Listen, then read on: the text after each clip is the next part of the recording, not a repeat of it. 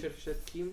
Uh, radi by sme vás privítali na ďalšej diskusii, štvrtkovej diskusii témy. Uh, dneska s tému, že ako budovať lepšie Slovensko, bolo to trošku tak naponáhlo na poslednú chvíľu, ale podarilo sa nám to zorganizovať.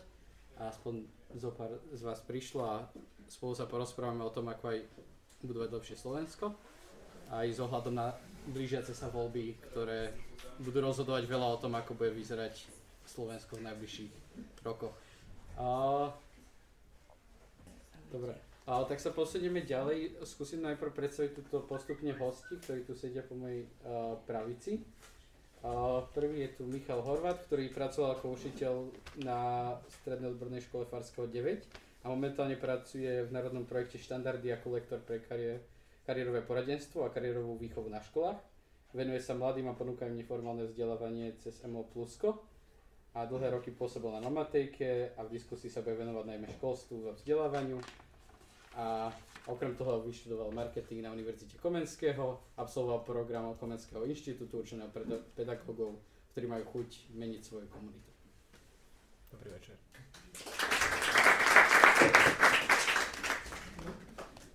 Potom ešte o, o, o jedného človeka ďalej máme Zuzanu Hamarovú, ktorá vyštudovala slovenský jazyk a literatúru na Filozofickej fakulte Univerzity Konštantina Filozofa v Nitre. Potom na Univerzite Cyrila Metoda v Trnave ukončila štúdium pedagogiky z učiteľstva dejepisu a má titul bakalár. A od 14 rokov pracovala s deťmi a mladými ako animátorka a od roku 2010 je učiteľkou. Učila na základnej škole pre nadané deti, ale väčšinu svojej učiteľskej kariéry pôsobila na stredných, stredných školách. Momentálne pracuje na strednej odbornej škole gastronomie a hotelových služieb v Petržalke. A tuto s, s Míšom Horvatom je bývalá kolegyňa, takže a obidva budú zastupovať oblasť školstva.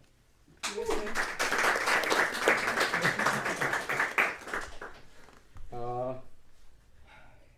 potom máme Poglárku Ivaneku, a, ktorá sa venuje životnému, od životnému prostrediu a vzdelávaniu.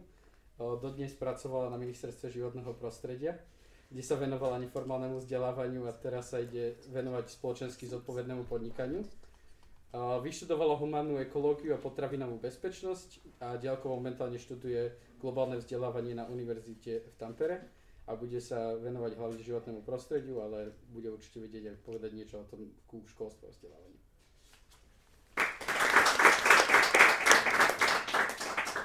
A v neposlednom rade tu máme Michala Stanáka, ktorý vyštudoval filozofiu, etiku a religionistiku na King's College a neskôr politiku, filozofiu a zdravotnú ekonómiu na University College v Londýne.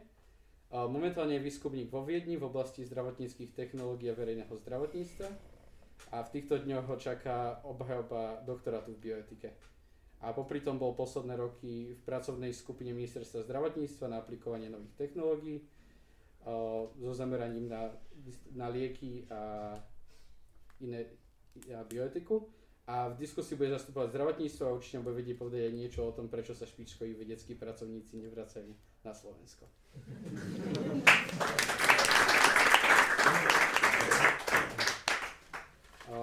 Ešte tak celkovo k diskusii. Skúsili sme si to rozdeliť na také tri fázy. V prvej sa chceme pozrieť hlavne na to do minulosti a pozrieť sa na to, čo sa už podarilo v jednotlivých oblastiach a možno kde sme sa zasekli a v ktorých témach a konkrétnych veciach sa nevieme už posunúť ďalej. Uh, potom sa posunieme skôr do takého horizontu tých nejakých desiatich rokov alebo aspoň tohto volebného obdobia, aby sme sa pozreli na to, čo by mala alebo musí urobiť najbližšia vláda, aby sme nezostali zaseknutí tam, kde sme. A potom tak nakoniec uh, skúsime si predstaviť nejaké top 3 priority nového ministra, novej vlády v tej danej oblasti, v prípade, že by mali možnosť do toho zasahovať a nakoniec uh, nechám aj priestor na vaše otázky a posunieme sa ďalej. Uh, tieto nadchádzajúce voľby budú mať taký aj veľmi špeci- špeciálny nádych, lebo veľa zo strán volá po zmene a zja- zjavne sa formuje Slovensko, ktoré, ktoré čaká na nejakú zmenu vo, skoro vo všetkých oblastiach. A tak sa, mali by sme, tak sa ideme teraz počas tejto diskusie pozrieť presne na to, akú zmenu by si vyžadovalo naše školstvo, zdravotníctvo a životné prostredie. A začneme so školstvom. Ja som si na pripravil otázky, ktoré budú také veľmi otvorené a necháme na hosti, nech si vyberú, že na čo chcú reagovať, lebo tých problémov v školstve je, že vraj zo. A, lebo si za tých posledných rokov si slovenské školstvo prešlo naozaj všeličím. A podľa najnovších štatistík sme mali 15 nových ministrov a to už boli tí, čo naozaj boli, dostali dekret, že boli ministri, neboli len poverení. A mali sme, mám tu vymenované konkrétne dva zákony, že zákon o vysokých školách a školský zákon. Zákon o vysokých školách bol urobený v roku 2002, odtedy mal 41 noviel.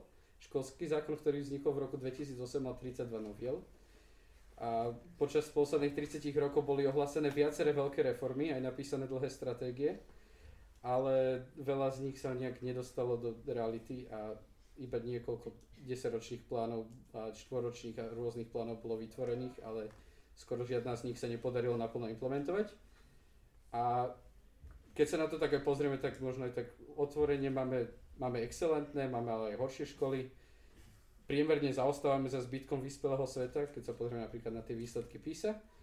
Ale, a máme aj dosť veľa ľudí, ktorí utekajú radšej von, keď by, než by mali zostať na Slovensku. Takže moja taká na, na vás prvá taká otázka, že kde vôbec začať s tým školstvom? Čo sa podarilo naozaj za tie posledné roky urobiť? Že kde sme sa posunuli aspoň od toho 89. niekam?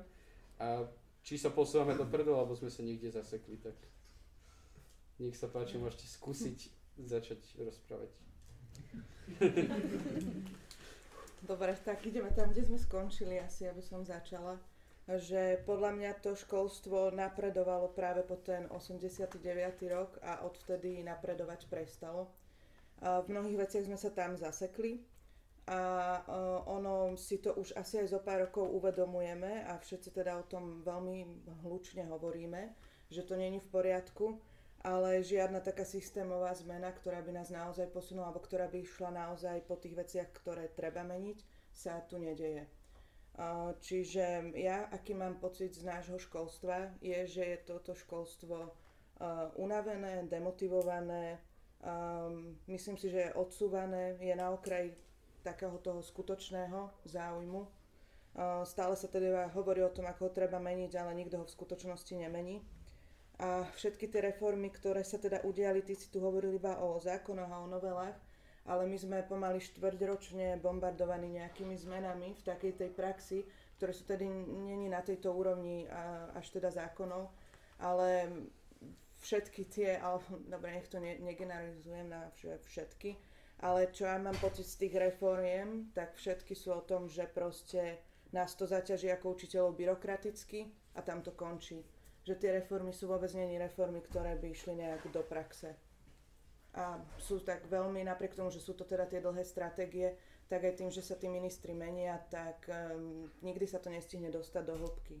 Že ono, každé dva roky v podstate úplne prerábame všetko, ale iba v tej byrokratickej rovine. Aby sme išli naozaj do toho, že čo tie deti potrebujú, tak to tam sa vôbec nedostávame. Chceš k tomuto niečo, či idem ja ďalej? ešte že doplňam, že možno aj že ozrejmiť, že prečo si aj ty odišiel zo školstva že možno to bude mať niečo dočinenia s tým, čo sa deje a kde, kde aj ty to vidíš z toho tvojho pohľadu už bývalého učiteľa. Mm-hmm.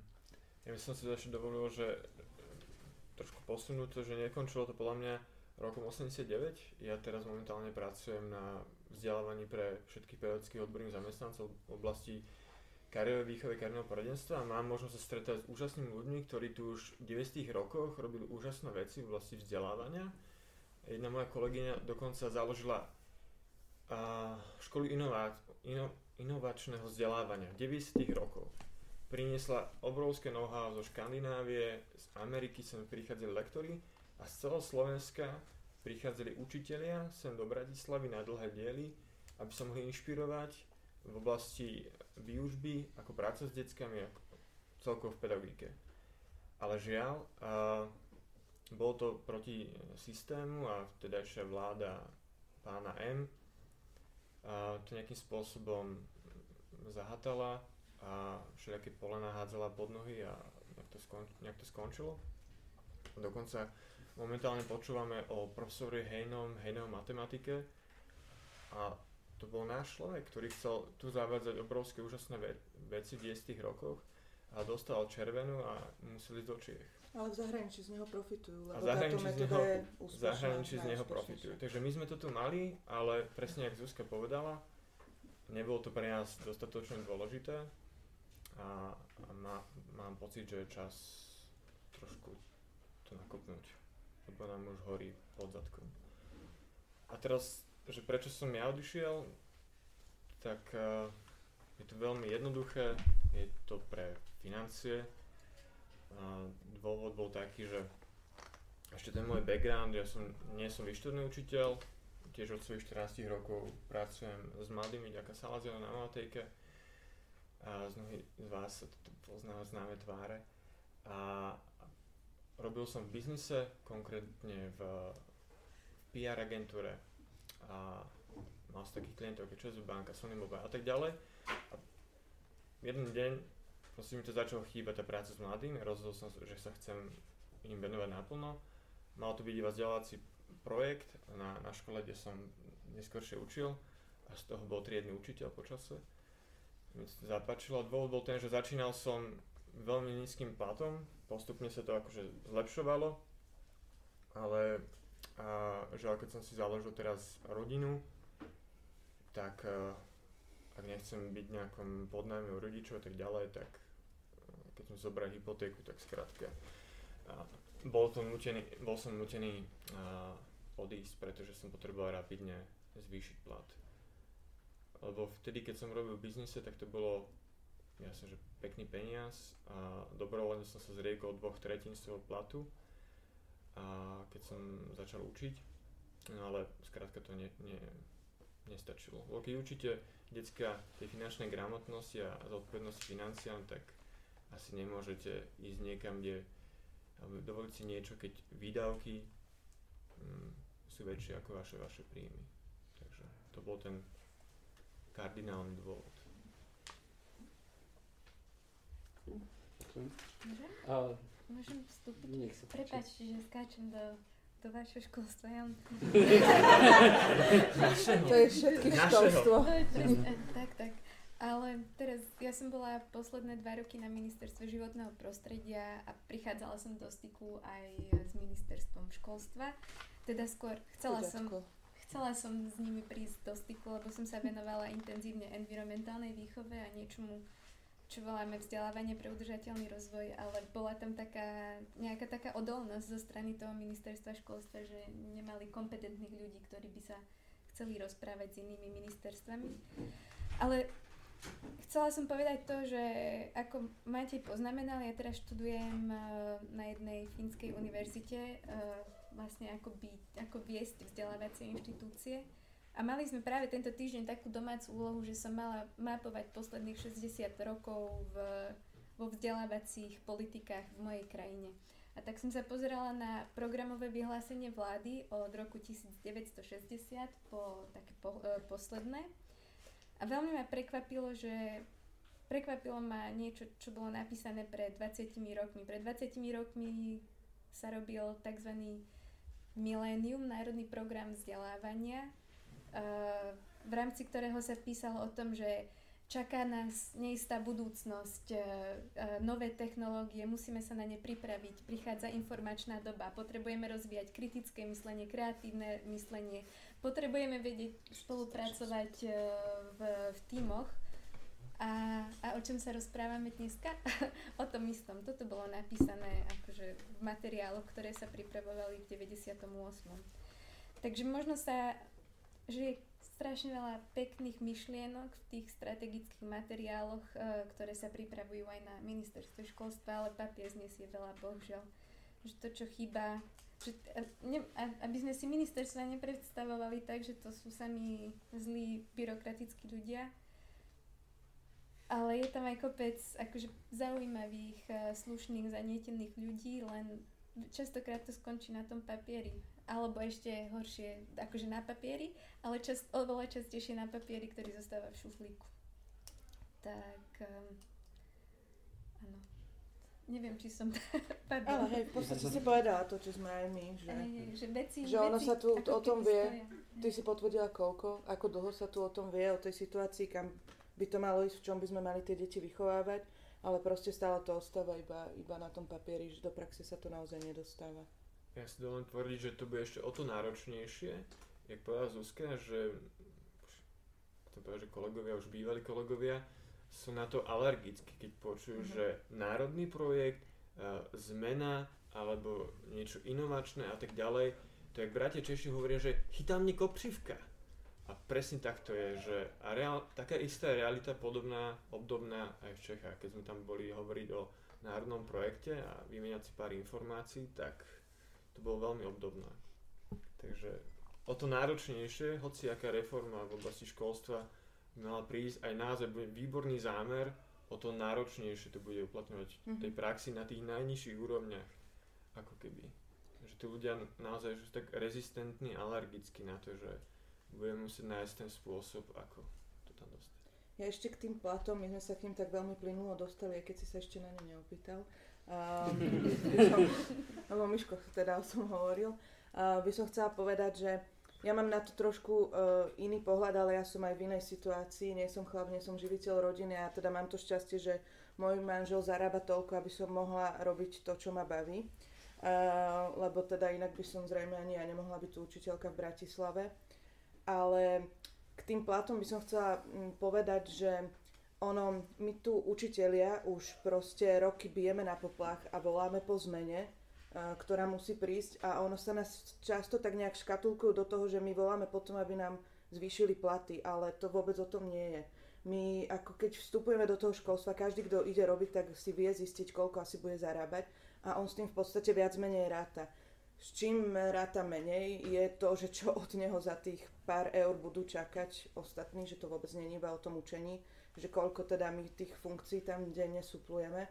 A na to si myslím, že není nikto pripravený o tom vám nikto ani poriadne nepovie a to, no proste to je asi úplne inde, aká je teda tá realita.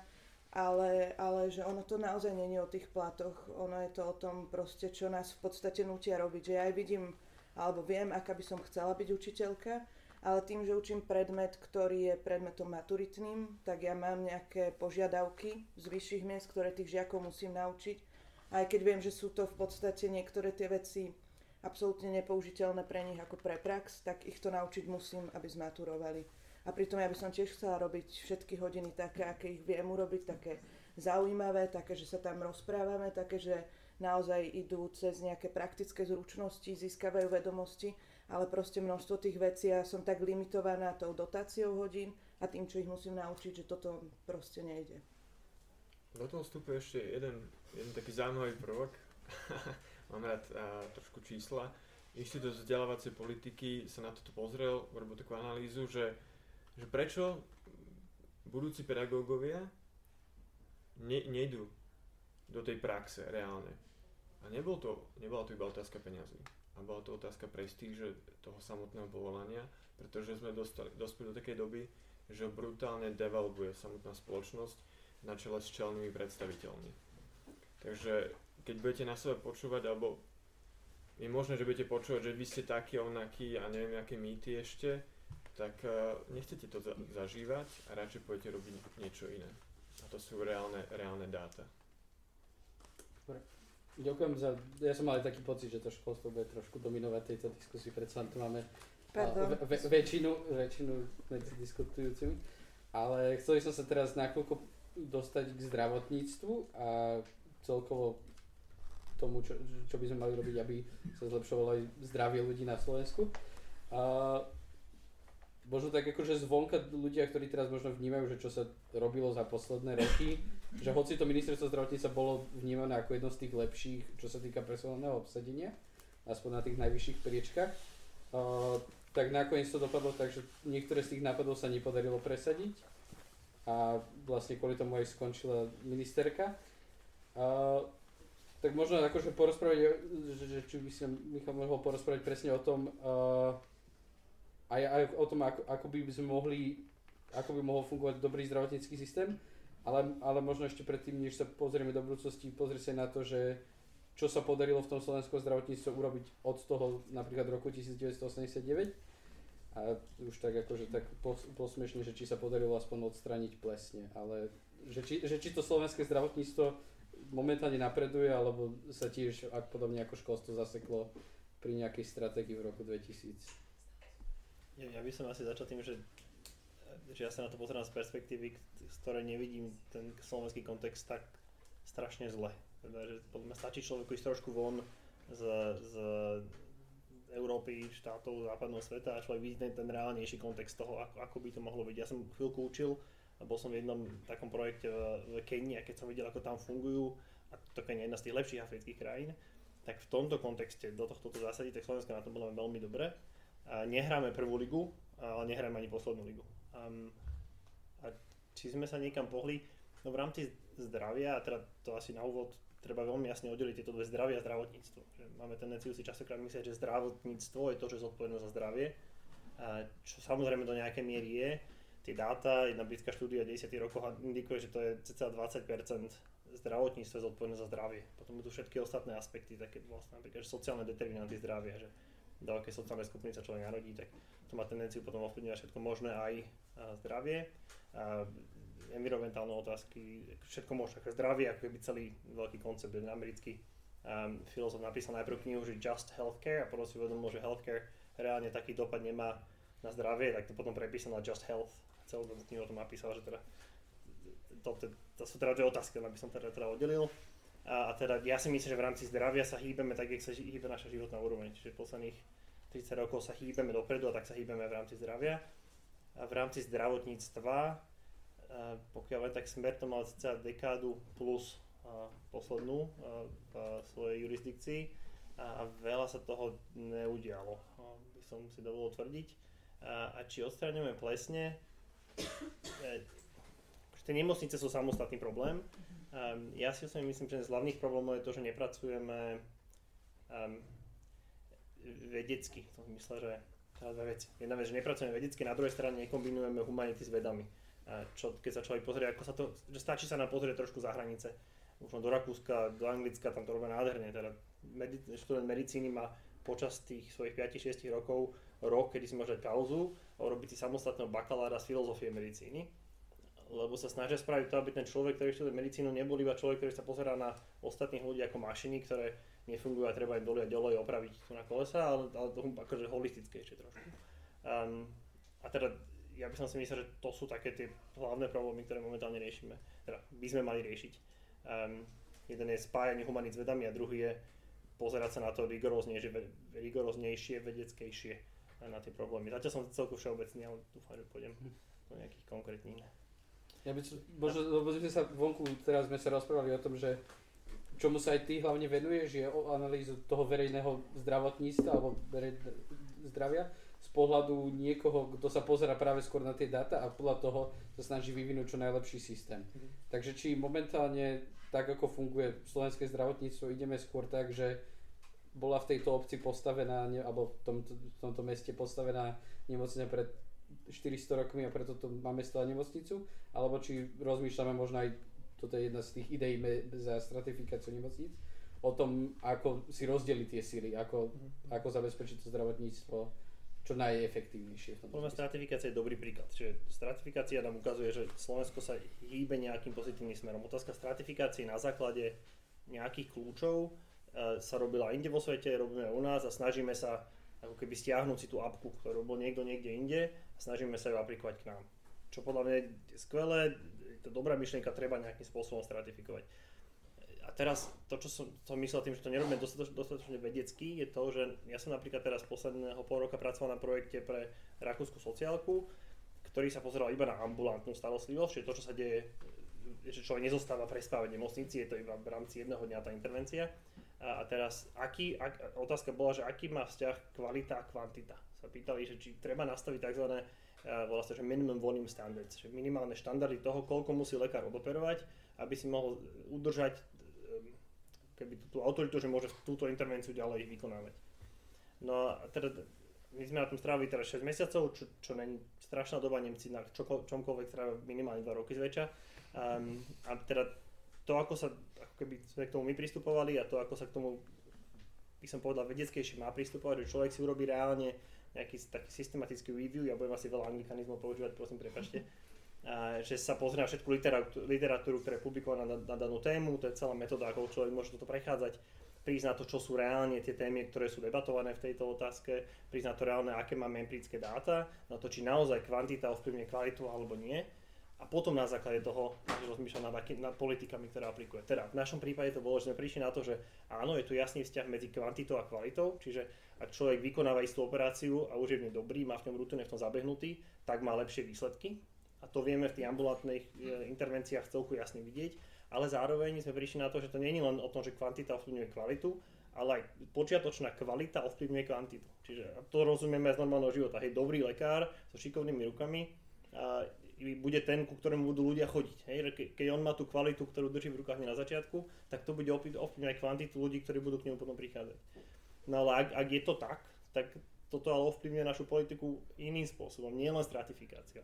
Čiže späť tej stratifikácii, áno, stratifikácia je dobrý nápad, ale z môjho pochopenia je príliš jednosmerná a pozerá sa na ten vzťah kvality a kvantity iba jednou perspektívou, že kvantita vedie ku kvalite. No ale my sa musíme pozerať na to aj, ako pracovať s tou otázkou tej prvotnej kvality. A to sa tak stratifikácia na to vôbec nepozerá. Čiže pozeráme sa na to trošku vedecky, máme tu na tento inštitút zdravotnej politiky, ale nie dostatočne rigorózne. Dobre, uh, určite sa k zdravotníctvu ešte vrátime, máme, čo, máme určite čo riešiť, uh, ale aby, aby, aby sme vynechali, tak k zdraviu neprospieva len zdravotníctvo, ale do istej miery je životné prostredie. A to je téma, ktorá sa objavuje začína objavovať iba tak, ako, asi je tá najnovšia tých všetkých. Uh, a možno taká, akože tá úplne prvá otázka bude skôr, že ako na tom Slovensko vlastne je. Lebo lesy sa rúbu, teda z tých, ale potom sa aj podaril nejaký zákaz. A už, sa, už boli aj sluby o tom, že sa budú zatvárať e, bane a možno v 2024 a už aj doma recyklujeme veci.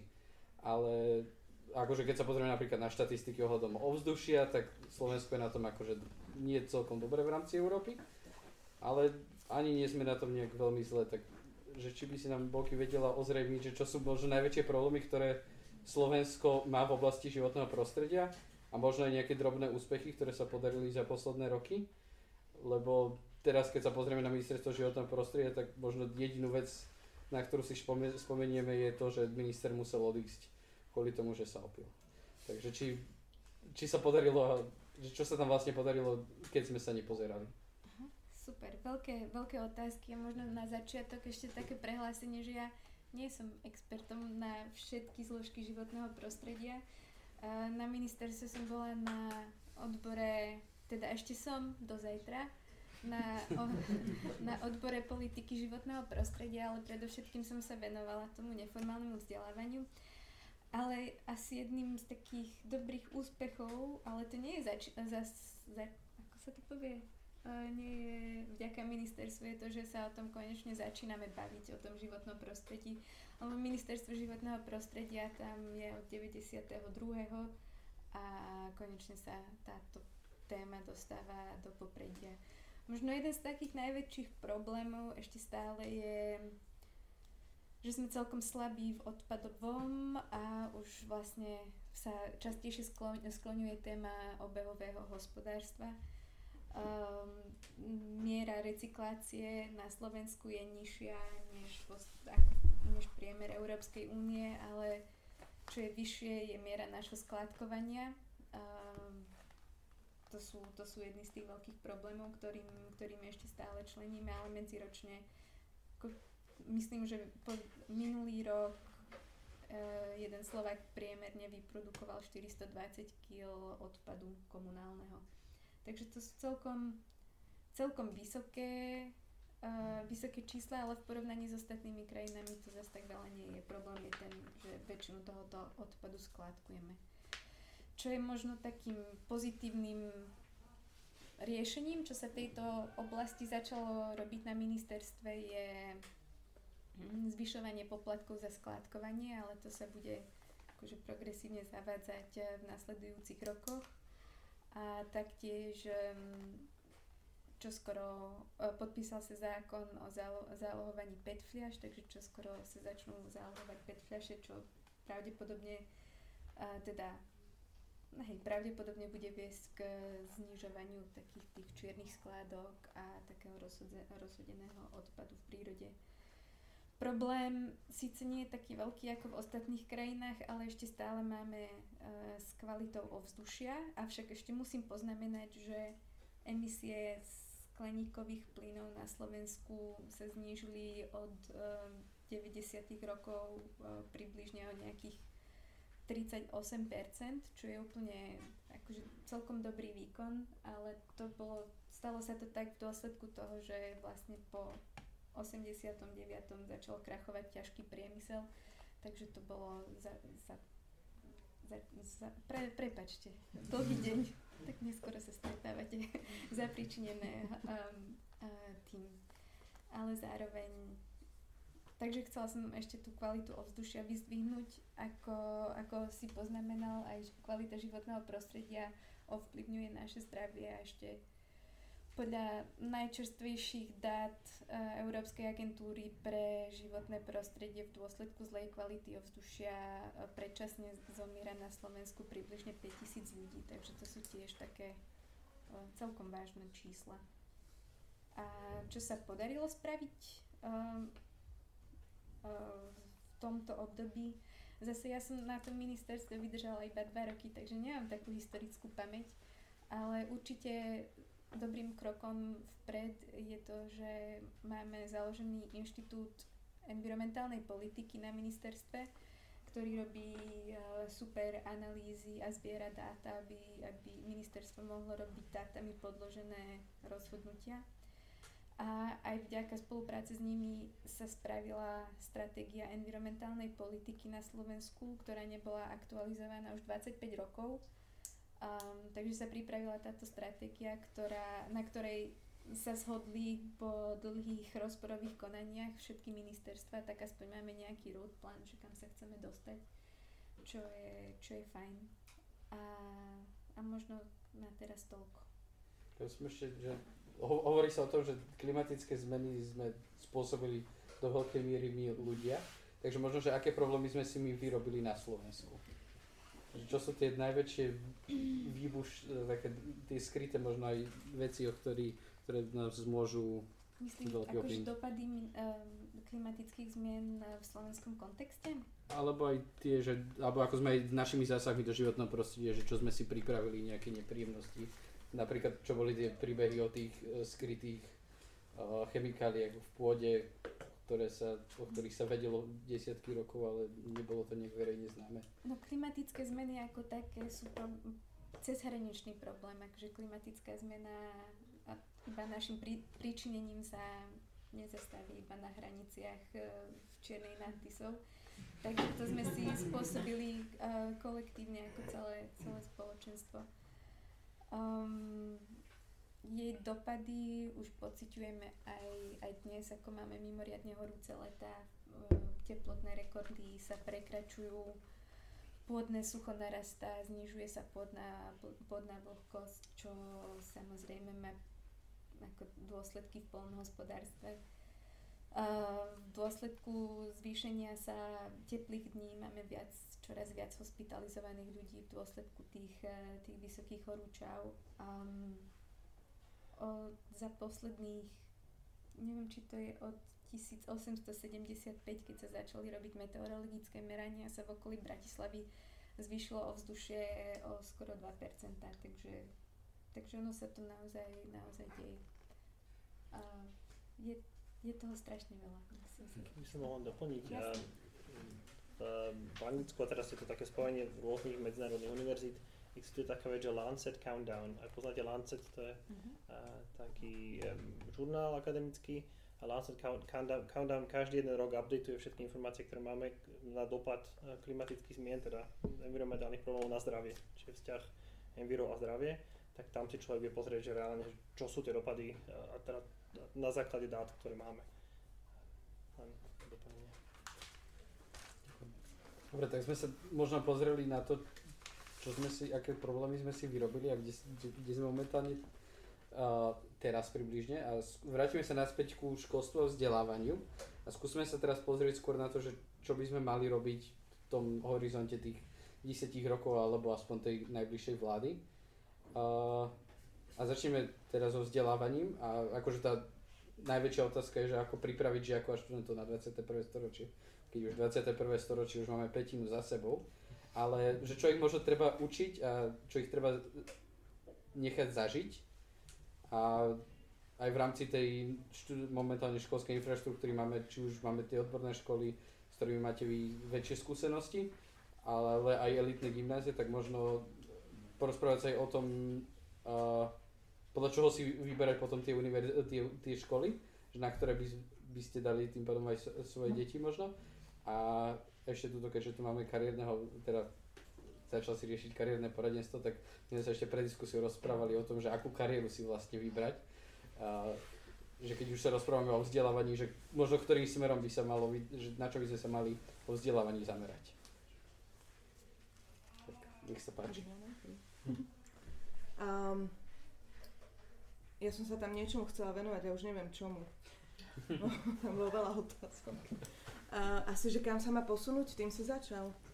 Um, no, podľa mňa hlavne by sa malo to dnešné školstvo zobudiť v tom, že Um, ja čo učím, teda učím stredoško, stredoškolákov a to sú generácie detí, ktoré um, sa hovorí, že prvé, čo videli, keď prišli na tento svet, bol mobilný telefón, pretože ocinko ich natáčal, ako prichádzali na ten svet. Um, a podľa mňa toto si tí ľudia neuvedomujú, že my vlastne stále sme zaseknutí, preto som to aj tak pomenoval, že sme potom na tom 89. zaseknutí, že my stále núčime deti e, sa memorovať nejaké deti, ja mám teda aj dospelých, um, sa memorovať nejaké vedomosti a poznatky, ktoré sú oni schopné si za 3 sekundy nájsť a proste oni tým, že sa narodili už do tejto doby, tak oni tomu absolútne nerozumejú, prečo my ich do tohto núčime. Popravde tomu nerozumiem veľmi ani ja, ale ja som vám teda povedala, že ich musím niektoré tie veci naučiť, lebo ich z toho budú skúšať. A uh, myslím si, že toto je jedna z tých zásadných vecí, čo by sa mali zmeniť. Prestať uh, memorovať sa všetko a učiť ich kritickému mysleniu, aby si vedeli poradiť v reálnom živote, v reálnych situáciách, pretože oni naozaj teda tú informáciu si nájdu, ale oni potom nevedia, čo s ňou. A, a ešte by som jednu vec k tomu podotkla, že sú zaplavení informáciami dnešný človek príjme za hodinu toľko informácií, ako pred 100 rokmi prijal človek za celý život. Takže to je úplne enormné množstvo, čo náš mozog musí spracovať. A teda to, čo nám ukazuje tá realita, tá dnešná doba je, že proste oni to nespracovávajú, oni to spracovať nedokážu a my ich k tomu vôbec e, nevedieme a vôbec ich to neučíme že myslím si, že toto by mala byť asi tá hlavná zmena a od, od nej sa v podstate všetky tie ostatné odvíjajú. No a tie ďalšie problémy, tam sa nás to inak aj pýtajú v tých otázkach, ja si to tu veľmi poctivo čítam. Um, tie ďalšie problémy podľa mňa sú celkovo, ako je nastavené financovanie školstva. Neviem, či viete teda, ako je nastavené. Ono je nastavené tak, že škola dostane toľko peňazí, koľko má žiakov. Čiže záleží od počtu žiakov, vôbec nie od jej kvality vôbec nie od toho, akých má dobrých učiteľov, aké majú za sebou školenia alebo niečo takéto. Proste vyslovene tam ide o čísla, čiže každý žiak je pre nás číslo a mm, my sa ich bojíme vyhodiť, pretože potom budeme mať menej peňazí, ale to im nesmieme povedať, lebo to by sme im dali veľkú moc do rúk, keby sme im toto povedali. A oni potom tak v druhom ročníku na to prídu, tak potom už sme v keli. A proste tak toto funguje, akože taká je realita na tých školách. Čiže to financovanie, potom to memorovanie a potom to ešte, to sme sa mi bavili teda vonku, že v čom vidíme je takéto škatulkovanie. Že vôbec sa nepozeráme na ľudí ako na individuá, ale proste všetkých skúšame z rovnakých vecí, všetci musia vedieť rovnaké veci. A, a my sme s Myšom mali aj spoločný kabinet a my sme tam mali na dverách takú karikatúru, kde boli, uh, kto to povedal? Einstein. Uh, kde boli vedľa seba také zvieratka rôzne a skúšali ich všetky zlietania, tak proste um, ako najlepšia vyšla z tohto porovnávania uh, sova a slon žil celý život v tom, že proste je úplne neschopný. No a my toto isté robíme tým deťom, že proste skúšame ich z úplne rovnakých vecí a oni chudáci potom sú neschopní sa zaradiť do tej reality, lebo vyrastajú v tom, že sú neschopní, pretože nevedia semantický trojuholník. Vy ho viete? Teraz ideš ty, kariérny poradca. Ja na to nadviažem a strašne vás chcem zapojiť. Prosím, zdvihnite ruky tí, ktorí ste alebo boli ste animátori. Keďže sme na pôde Salazianov. Wow. Asi poznáte príbeh uh, Dona Boska. Predpokladám, že áno. Hovorí vám niečo meno Bartolomo Garelli? Áno. A môžem poprosiť, že čo? Prepáč, že hral som to. Bartolomeo, e, ešte. Bartolomeo Garelli. Garelli to nebol ten e, odchovanec, ktorý potom prišiel za Don Boskom a dali mu tú čajovú súpravu, aby mu poďakovali za, za to, že ich. Asi- Ten odchovanec? Asi nie. Tak potom som si ho povedal, lebo mal tiež také talianské meno. Vlado, Vlado, ty vieš vedieť. No to bol prvý chalan, ktorého Don Bosco teda oslovil a nemu, na, na ktorom začal. Pre, presne, bol to prvý chalan, uh, ktorého Don Bosco stretol a stretol ho tak, že, že počul krík, uh, tuším, že v kaplnke v zakristii, ko, kostolník ho naháňal, lebo Bartolmo tam asi niečo chcel. A, a Don Bosco sa ho zastal a pýta sa ho, že, že teda, že kto je, čo je, uh, na jeho meno a pýta sa ho takú zásadnú vec. Že, že, že vie, najprv sa ho pýta, že či sa vie modliť a tak ďalej a on kýve, že mm, asi nie a, a Don Bosco sa stále pýta a potom sa ho pýta a vieš, vieš pískať? A, jasné, a spustil, že ako vie. A, a takýmto spôsobom sa Don Bosco k nemu dostal. Prečo to rozprávam? Je to, že, že Bos- Don Bosco hľadal, že v čom vyniká ten chlapec. A to je úplne kľúč k tomu, že čo je to kariérové poradenstvo, že to není o tom, že môj, môj smer, kde budem, čo budem robiť, aké povolanie tak ďalej. Ale to je o mnoho ešte niekoľko krokov späť. Čo de facto by mal robiť každý jeden z učiteľov a vychovateľov. Že, že dať spoznať tomu, tomu dieťaťu, mladému človeku, že kto si, aké máš kvality a čo s tým budeš robiť a kam teda smeruješ. Že tá kariéra, že čo budem robiť, to až trošku vyššie ako keby pík, že o mnoho niečo skôršie. To je tá odpoveď Áno. na túto otázku. Teraz je otázka, že ako vieme pripraviť školstvo, ktoré, alebo že a, aký by mo, možno boli aj tie kroky, že keď si predstavíme, že chceme mať školstvo, ktoré rozpoznáva, ktoré pomáha tým deťom a študentom rozpoznať ich vlastné talenty, a, alebo vedieť sa aj zamerať na to, čo, v čom sú oni dobrí. Takže aké, aké školstvo by sme mali vytvoriť, aby sme niečo takéto dokázali v tých deťoch zbudiť a čo by mal, akože v tomto ohľade, že čo vieme robiť na tej národnej úrovni. Dáš ťažké otázky. Pre mňa, pre mňa zásadná vec je, že v prvom rade by sme tu mali zbudiť tých, ktorí sa tým deckám venujú. Pretože keď oni sami o sebe pochybujú, že už ako keby nič uh, nevedia, nie sú ničom dobrí a tak ďalej, tak uh, ako to môžu učiť potom tie decka? Keď oni ako keby pochybujú o svojom vlastnom potenciáli. Potom ďalšia vec, čo už aj Zuzka načrtla, že, že najčastejšie, alebo najväčší vplyv, ktorý môže mať na to dieťa e, z radu tých periodických zamestnancov je práve triedny učiteľ. Teraz si zoberte, že ja som bol triedny učiteľ, Zuzka je triedny učiteľ, proste, že to nechcete robiť. Nie. To je peklo.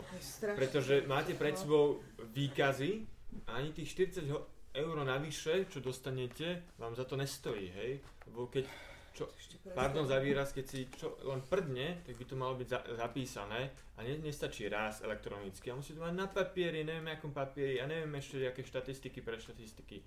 Proste, že prečo toto nemôže robiť administratívny pracovník? Ja teraz robím na národnom projekte a my máme celý tím adminov, ktorí riešia cestiaky, administratívne výkazy, neviem čo všetko, aby som sa ja konkrétne mohol venovať príprave vzdelávacie plánu a, a lektorovaniu, ktoré ma čaká. Prečo toto nemôžeme ako keby outsourcovať niekde inde? Je to taký, taký námet. Lebo potom vytvoríme ten čas, na to by sme sa reálne mohli venovať tým deckám a zároveň trošku prekopať aj to kurikulum. A, a prekopať totálne a, prípravu budúcich pedagógov. Inak ono by to bola práca na plný úvezok na takej škole, keby niekto naozaj toto riešil. Možno aj dve pracovné miesta na väčších školách. A proste všetko sa to delí a ten učiteľ toho má tak veľa, že to, čo by on mal robiť, byť s tými žiakmi a im sa venovať, tak to sa nejak stráca, lebo však hlavne ich máme všetky papiere v poriadku, ale proste to, že sa nám tam reže dievča, ktoré potrebuje pomoc, sa, sa niekde odsúva. Takže... Ja by som pridala viac autonómie učiteľom, lebo oni poznajú svojich žiakov najlepšie a oni by mali byť schopní povedať, dennodenne s nimi prichádzajú do konfliktu. Ak by sa odslobodili od tej byrokracie, tak by mohli mať viac času na oveľa podstatnejšie veci. Ešte mi dovolte jednu fínsku anekdotu. Uh, my chodíme, keď som, keď som vo Fínsku v škole, tak sa chodíme do škôl pozerať a rozprávame sa s riaditeľmi škôl a teda o fínskom školstve sa píšu básne, elégie, ódy, hoci čo, ale fínsky vzdelávací systém sa nedá iba copy-pastenúť na, do hociakej krajiny.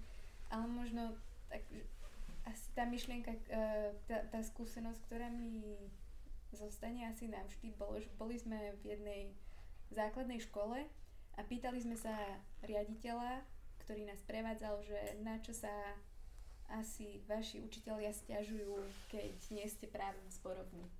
Čiže si viem predstaviť, že učitelia u nás sa stiažujú na strašne, na, na kopec vecí, vôbec to nie je, nie je ľahká práca. A ten riaditeľ, bolo to na ňom vidieť, že, že sa na to pozerá, akože chce dať úprimnú odpoveď. On sa zamyslel a on povedal, že no ja neviem, že možno, že nemáme dosť kávy v sporovni, ale tým chcem, to, e, tým chcem povedať to, že potom sa rozprával o tom, že v čom vidí prácu e, riaditeľa a čo je kľúčom pre úspešnú školu. A hovoril, že, že mojou úlohou ako riaditeľa je zabezpečiť, aby moji učitelia mali dostatočné také, také stimulujúce pracovné prostredie, ktoré im umožňuje robiť svoju prácu čo najlepšie. A že takým, takým kľúčovým lepidlom, kľúčovým elementom je, je dôvera v toho, je dôvera kolegov v sebe, je dôvera riaditeľa voči učiteľom a taktiež by to mala byť nejaká dôvera aj úradov a minister, ministerstiev uh, v tých, akože hovorí sa tomu akože nižších úradov alebo podriadených, ale to nie je o tom, či je niekto podriadený alebo nadriadený, každý musí spolupracovať tak možno viac autonómie, menej, menej kontroly a korigovania, lebo akože keď, keď sa na teba niekto pozerá a chce ťa furt kontrolovať, tak ani ty nie si schopný dať ten dobrý výkon, lebo vieš, že, tak, sa na teba. Tak asi tak viac, viac dôvery, ale to sa asi ťažko napíše do nejakého zákona. ale akože my to píšeme pri rôznych hodnoteniach, len ja tiež neviem, kde to končí, ja už to kopírujem každý rok, mm. lebo proste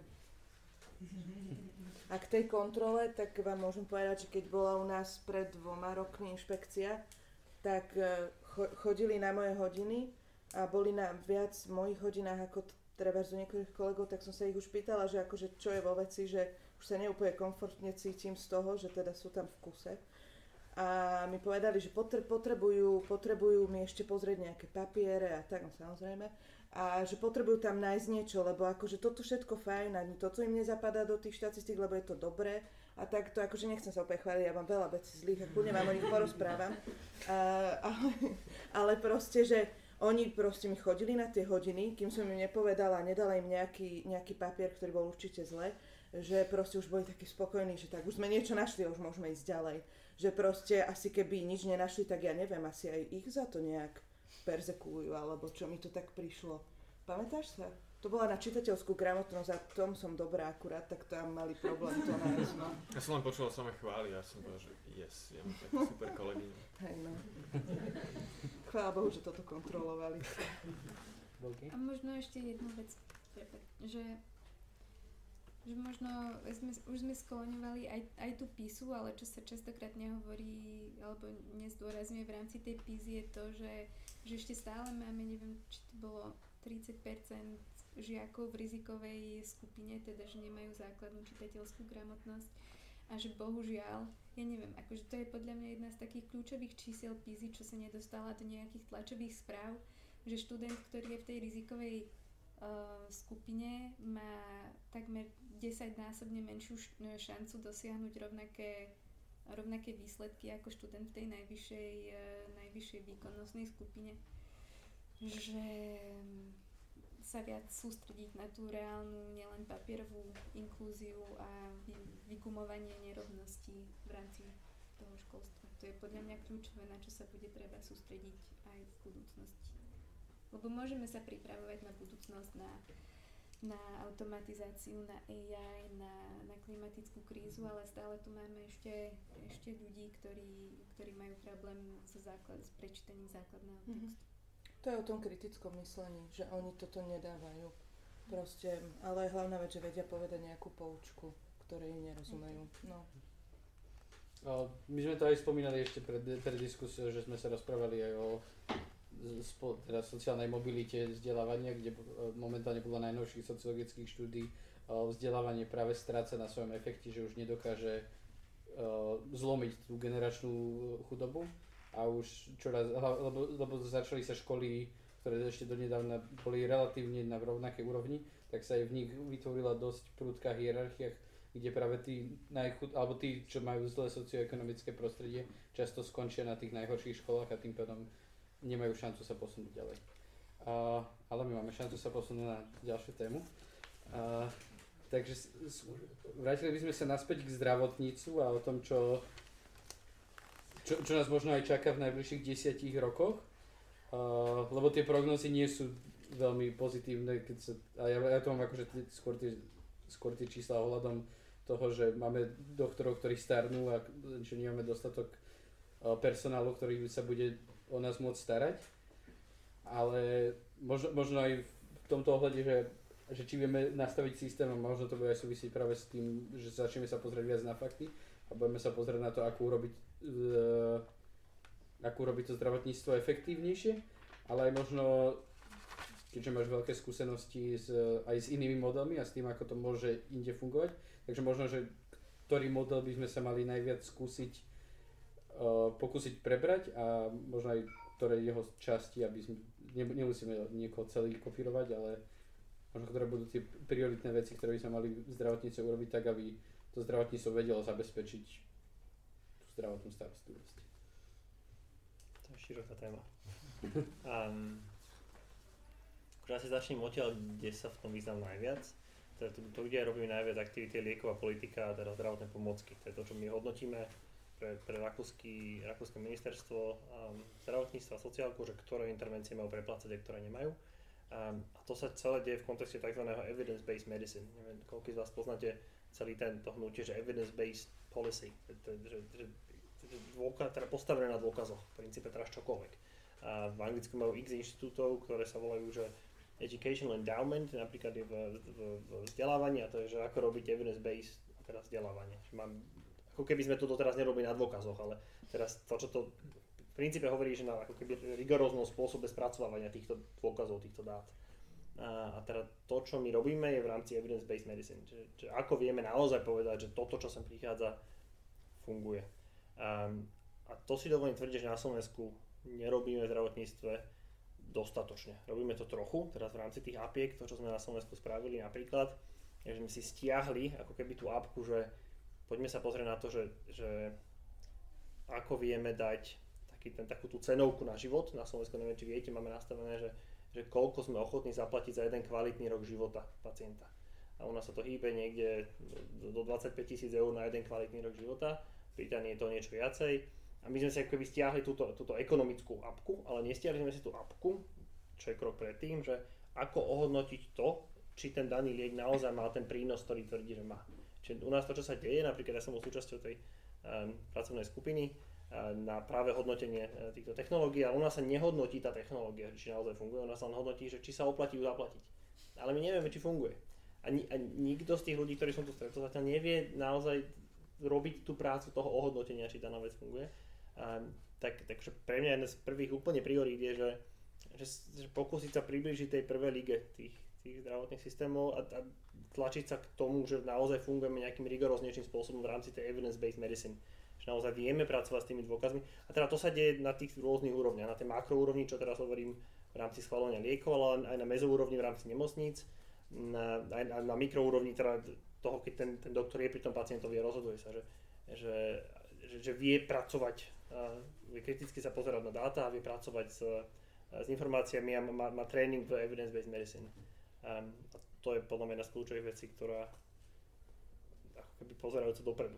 To bola tvoja otázka, alebo som išiel úplne, úplne bokom? Ja som tam ešte úplne na začiatku spomenul o, o, o tom, ako nám vlastne myslú zdravotnícky personál, nám klesa, ale ja by som to akože možno prebral, že skôr na teba, že nemusíme sa baviť ani o zdravotníckom personále, ale o tom, že, že ty si odišiel študovať do zahraničia a teraz tam vlastne momentálne ideš obhajovať doktorát vo Viedni. Ale že možno, že prečo si nevieme prilákať týchto ľudí naspäť. A to aj súvisí s tým, že prečo odstrašujeme ľudí odtiaľto preč. Tak nie som zdravotnícky personál v tomto zmysle, a, ale asi by som si myslel, že veľa spol- ten spoločný menovateľ je podobný. Um, sú tu aktivity typu, typu LEAF, uh, ktorí sa snažia vtiahnuť späť tých mladých ľudí a, um, a nejakým spôsobom nájsť zmysluplnú prácu tu na Slovensku. Uh, lebo to, čo na Slovensku strašne lákavé, je, že že ako keby tie kolajnice v mnohých veciach nie sú ani len položené. Že v tejto téme, o ktorej teraz hovorím, v tej, tejto liekovej politike, my hráme tú ligu tak druhú, tretiu, tak pod, pod tou prvou, že my ani len nevieme, že tá prvá liga je v tejto chvíli. To, čo je strašne lákavé na Slovensku, že človek môže prísť, ak je tam politická vôľa a môže položiť tie kolajnice, aby tie vlaky potom mohli potom chodiť. A v porovnaní s inými krajinami. Moja manželka robila detskú inovú psychológiu a v Anglicku, keď sme študovali, tak ak by chcela, tak rovno po škole môže ísť na 10 rôznych miest, kde môže pokračovať, kde už tie kolonice sú položené a môže ísť tým smerom uh, detskej vinovej psychológie. U nás je nechcú uznať titul. Ako keby, že, teda musí sa predrať tým, aby, uh, aby tie kolonice v tejto oblasti mohla pokladať, keď, keď sa do toho bude chcieť pustiť. Uh, ale teda v rámci, teda som odpovedal na tú otázku, že prečo sa nevrátiť. Ja som sa o to pokúšal, teda ja som prišiel sem po výške, po magistrovi, dva roky som učil, a za tie dva roky som si chcel pripraviť, že čo chcem ísť študovať na doktorát, lebo som vedel, že chcem ísť ďalej na doktorát.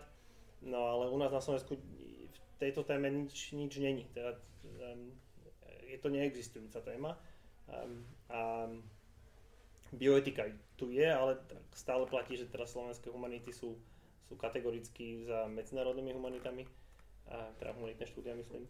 Um, a ja som sa aj pokúšal sem vrátiť a robiť túto prácu v rámci hodnotenia zdravotných technológií, ale to sa tu proste nedie. Uh, takže to, čo som si uvedomil, že môže byť najlepší model, je, že to budem robiť niekde za rohom a, a potom akurát pro bono robím veci na Slovensku, že sa snažím to niekam posúvať, ale to ja ne, nespravím sám, na to treba v princípe politickú volu v prvom rade, že bez, te, bez toho politického uh, backupu človek sa ako keby nikam v tejto téme nedostane. Čiže ja som jeden z tých, ktorý ktorého láka to pokladanie tých kolaníc, aby potom mohli behať vlaky, a, ale,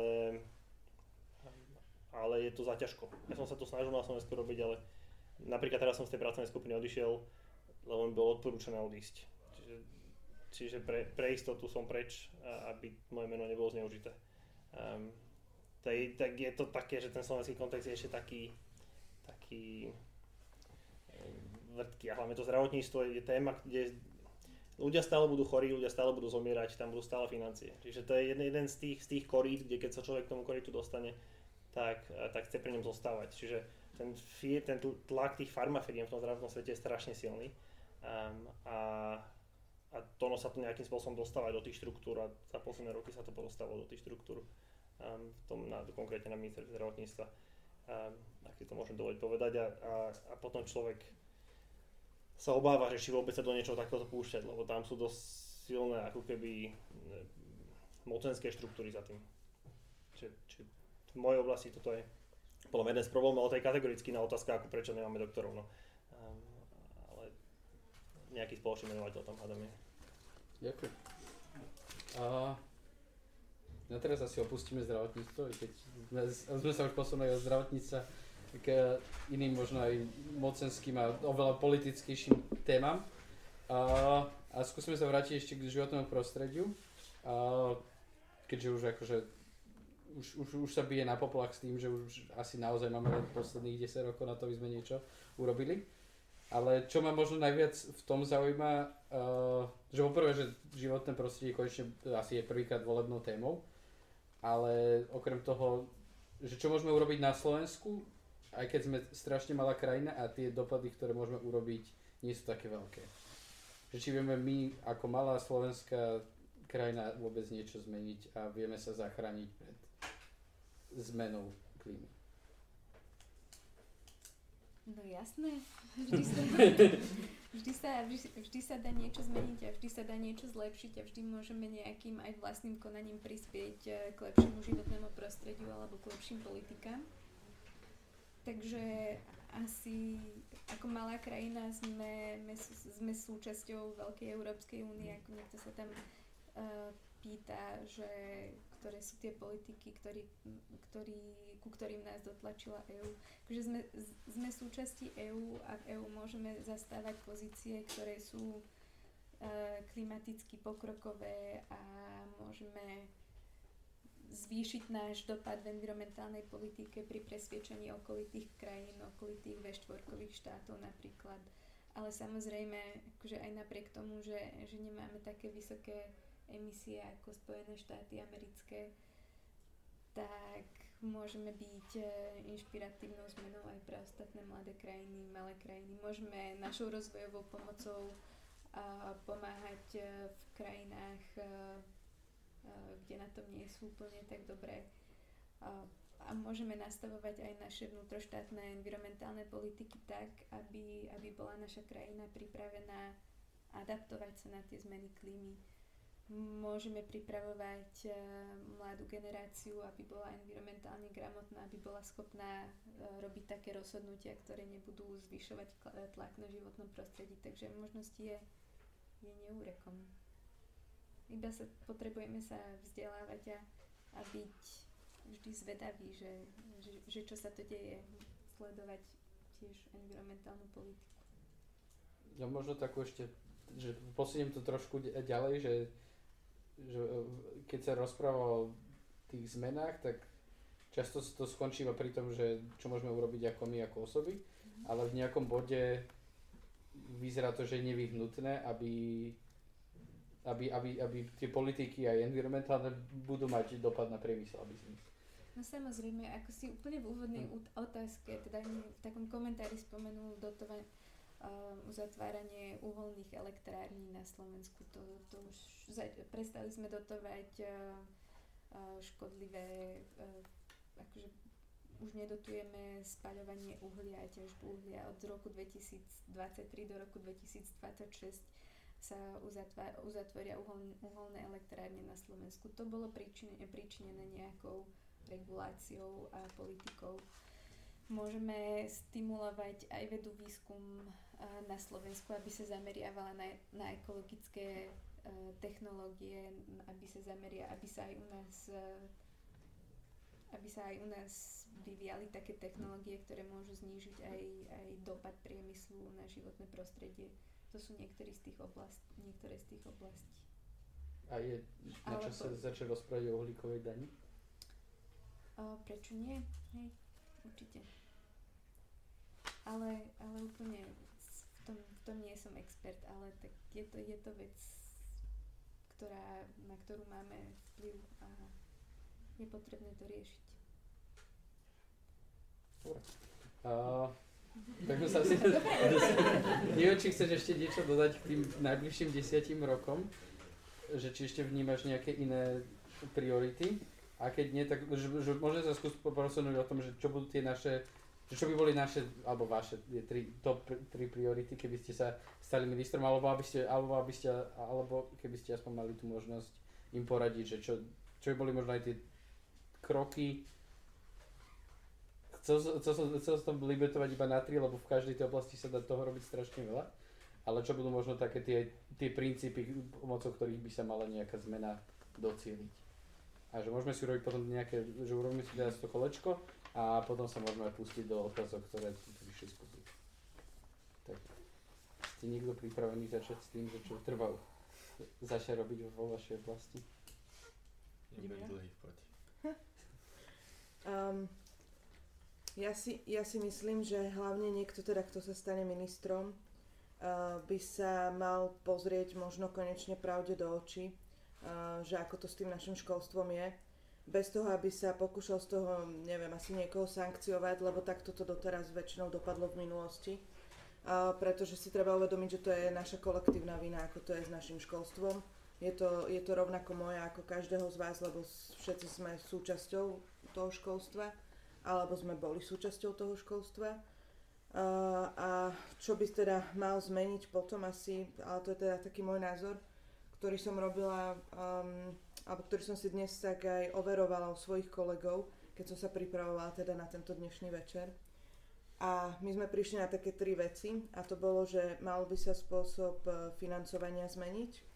Uh, nemalo by to byť na žiaka, ale teda iné kritéria by mali byť potom, že by sa mal zmeniť ten spôsob učenia, prejsť na to, aby sme žiakov učili tomu kritickému mysleniu, nie memorovaniu a potom e, nejak tak e, systematicky, um, ako by som to povedala, asi redukovať e, školy, um, pretože mnoho škôl aj tu v Bratislave je takých, že sa tak umelo udržiavajú. Sú to školy, čo majú pár žiakov a, a, a neponúkajú tú kvalitu, ktorú by mali a, a podstate, keď to mám tak naozaj na rovinu povedať, tak oberajú o žiakov tie školy, ktoré by sa mohli kvalitatívne potom dostať vyššie. Čiže keby sa urobila nejaká naozaj rozumná systémová redukcia škôl, ktorá by viedla k jej skvalitneniu, nie k tomu, že teraz pozatvárajme školy a tie budovy zase predajme, čo sa stalo pred pár rokov, rokmi s materskými školami a teraz nemajú kde byť uh, deti v materských školách, ale že proste ísť takým nejakým um, zdravým rozumom. To sa celkovo v tom našom školstve, tuším, stráca. Také nejaké používanie zdravého rozumu. Ideš. K tomu financovaniu, že ja sa toho dotknem, ale naozaj, že to je to A, že na, na, naliať do toho veľký objem peniazy, zvýšiť ten e, pomer HDP minimálne o 2% a na platy a tam by som nekončil, lebo to není iba o platoch potom ja nadviežem na Zuzku, že tam potom prichádza aj to B a tak ako Zuzka hovorí o tých školách, že ich tu veľa, tak aj medzi nami uh, učiteľmi alebo pedagogickými zamestnancami sú aj takí, ktorí by už tam nemali reálne byť. A nie z dôvodu, že sú starí. Hej. Uh, práve, že poznám strašne veľa uh, starších kolegov, ktorí sú brutálne namakaní, dosť, že našlapaní, že mladíka s jeho elánom akože sfúknú do vrecka, že dokážu také úžasné veci, že to by sa vám akože neverili by ste, že sú schopní. A naozaj, že dať jasné kritéria, ktoré de facto sú tu už dlhé roky, len máme problém ich dodržiavať, takže zamerať sa na to, že ak sú tu jasné nejaké kritéria na to učiteľa, tak by nemal byť CTRL-C, CTRL-V v rámci nejakého hodnotenia, ale v úvodzovkách tvrdá realita. A keď to dokázal Singapur, ktorá bol banánová republika, ktorý je úplne kde teraz inde, dokonca aj Rumúni dobre našlapnú, majú našlapnuté, a Poliaci nás úplne akože teraz válcujú v tomto, tak my nemáme na čo čakať, akože naozaj, že toto sú kľúčové veci. A netýka sa to len ako teda financií, ale proste, že do toho vstupuje ešte dôležitý element, je na Slovenskom oblasti vzdelávania úžasné množstvo ľudí, ktorí sú také ostrovčeky pozitívne deviácie. Nazývame to tak. A teraz je na čase, aby ste ostrovčeky začali spájať do takých kontinentu a reálne začať rozprávať, čo tu funguje. Lebo mňa už nebaví o tom ani vás rozprávať, že čo nefunguje v tom školstve, že aké je všetko zlé a tak ďalej. Lebo nie je to úplne tak. Sú tu úžasní ľudia, ktorí tu roky na, na tom vzdelávaní makajú a dať im priestor a veľa o nich rozprávať a meniť postupne aj ten mindset. Takže tak. Polky, chceš ešte niečo pridať ku školstvu? Alebo... Som povedala všetko. Ale môžem k životnému. Môžeš k životnému tak, nechcem vás klamať, ale jeden minister nevyrieši všetky problémy životného prostredia ale čo môže jeden minister robiť, je byť dobrým sieťovačom, dobrým manažérom ktorý sa vie spojiť, dúfajme, s inými ministrami a aby sa ten efekt čo najviac zväčšil. Takže viac spolupráce medzi rezortmi, to je asi taká, to je taká manažerská vec, ako samozrejme strašne veľa spoločných línií, čo sa týka ministerstva polnohospodárstva, ministerstva životného prostredia. Už by sme sa mohli začať kamarátiť ministerstva životného prostredia, ministerstva školstva. Tak. Takže to, to by bola pre mňa takáto priorita. Ale zároveň byť ministrom, ktorý taktiež vie dôverovať svojim, svojim odborným zamestnancom, lebo napríklad na tom ministrovi, ktorý sa opil a, a odišiel, bolo dobré, že on ako minister si nechal, si nechal poradiť a akože spravili sa celkom dobré veci. Kým tam boli ministri, ktorí vôbec nič nepočúvali, nepočúvali, čo, čo riešia vecné sekcie a, a išli si a riešili si veci po politických líniách. Takže asi také manažerské základy sú úplne kľúčové. Určite by bolo, bude prioritou dôsledne a, a rigorózne nasledovať uh, prechodu na nízkouhlíkové hospodárstvo a dosiahnutie uhlíkovej neutrality čím skôr. A pokračovať v posilňovaní odpadového hospodárstva. A, a samozrejme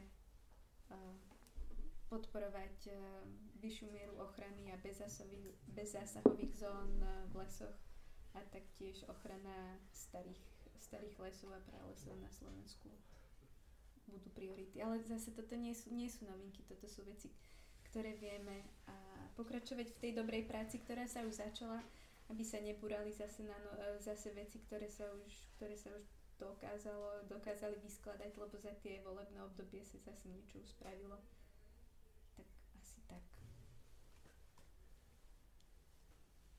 zakončíme s našim zdravím. Ja som si akorát zapísal, že čo, čo by som... som predtým som rozmýšľal, teraz mnohé veci napadali. Asi úplne prvá je, že, že zmena také paradigmy v tom, že u nás na Slovensku, teda minimálne tá moja skúsenosť na ministerstve krátka, bola, že človek, ktorý robil 20 rokov vo farme, prišiel, robil posledné 4 roky ako šéf odboru, nebo jeho ktorého v princípe, ale každý má podobnú históriu tam a skončí tam a znova ide späť do farmy. Keby na Slovensku nemáme zďaleka taký ten etos, že, že my robíme, teda v tom zdravotnom svete, my robíme uh, toto, robíme to pre verejný priestor v porovnaní s nimi, ktorí to robia pre privátny priestor. Teda toto samo o sebe nemusí byť vždy dobré, ale minimálne toto funguje úplne, že ako základný pilier napríklad v Rakúsku a všade inde smerom na západ od nás, je, že ak raz človek um, funguje, pracuje napríklad vo farme, tak nemôže v princípe ísť pracovať do, do, do tej inštitúcie, ktorá potom rozhoduje o kategorizovaní. Hej, do, do, do, že mať nejakým spôsobom jasný ten z toho, že toto sme my, toto my robíme a, je to dobrá správna vec. U nás napríklad moja, moja, šéfka, keď jednom bode my sme sa snažili napríklad rozbehnúť, že so Slovenskom trošku rozbehnúť toto fungovanie v rámci evidence-based medicine a fungovanie v rámci hodnotenia technológií na Slovensku, ale za ten okrúhly stôl prišiel človek, ktorý bol 20 rokov vo farme a kým sme sa my stretli, on už aj z toho ministerstva odišiel, už bol vo farme ale bez tak prišiel na to stretnutie, aby zistil know-how toho, že ako dostať, dostávať lieky cez tieto brány e, zdravotných systémov. Že ako keby jasnejšie takéto oddelenie e, jedného druhého. Áno, tie argumenty sú Slovenská malá krajina a tí ľudia, čo majú expertízu, zväčšujú nadobudli v súkromnom sektore. Kľudia toto sú tie problémy to, s tým spojené, ale, ale takéto oddelenie by som mal tendenciu byť toho advokátom. Ďalšia je téma menej zdravotníctva. Mám pocit, že u nás na Slovensku stále fungujeme spôsobom, že a pre istotu dajme ten test a, a zistíme a, a skúsme, radšej poďme k tomu doktorovi. Keď už máš teplotu, aha, už je na 37, poďme radšej k tomu doktorovi. Že, že my fungujeme spôsobom, že, že všetko neoutsourcujeme doktorovi, napriek tomu, že realita toho je, že naše tela majú tendenciu z mnohých vecí sa dostať úplne samé. Keď človek napríklad má teplotu, napíšte si radšej, že NHS a zistíte si, čo, čo robiť v čase, kedy máš teplotu, aká je teplota, keď je ako problémová v kontexte ďalších iných symptómov, kedy až ísť k tomu doktorovi. Lebo ak raz dojdeš doktorovi, tak doktor má v istom zmysle povinnosť nejakým spôsobom s tebou v tej chvíli pracovať a niečo, nejako ti pomôcť. Niečo ti tam, nemôže ti povedať chodomov. Môže, ale je to riziko. Zároveň to, že tam prichádzaš, vystavuješ sa ďalšiemu riziku. Všetci okolo sú chorí. Napríklad toto, my to robíme s našim synom, počkáme 4 dní teploty, ak sú pod 39,6 alebo aký je ten, ten fakt riskantný bod, tak väčšina vecí je takzvaná regression to the mean. Za pár dní ti to tak či tak prejde, tvoje telo sa s tým vysporiada, nemusíš ty kontaktovať toho doktora. A, a napriek tomu, že tam je veľa tak, komplikovaných vecí, ale téma menej zdravotníctva, to je teraz veľká téma zahraničí, takzvaná prediagnostika, že robíme veci, ktoré nie sú potrebné. Rakúšania napríklad majú že najviac výmen bedrových a kolónnych klbov, lebo majú naj, najviac MRI, teda magnetické, magnetické rezonancie bedrových a kolónnych chrbov. A teraz tieto vzťahy medzi týmito vecami sú celku jasné, alebo ambulantná starostlivosť. Že, že v Anglicku sa je tendencia tlačiť úplne všetko, čo sa dá, napríklad minimálne všetku dobrovoľnú um, všetky dobrovoľné operácie do ambulantnej starostlivosti.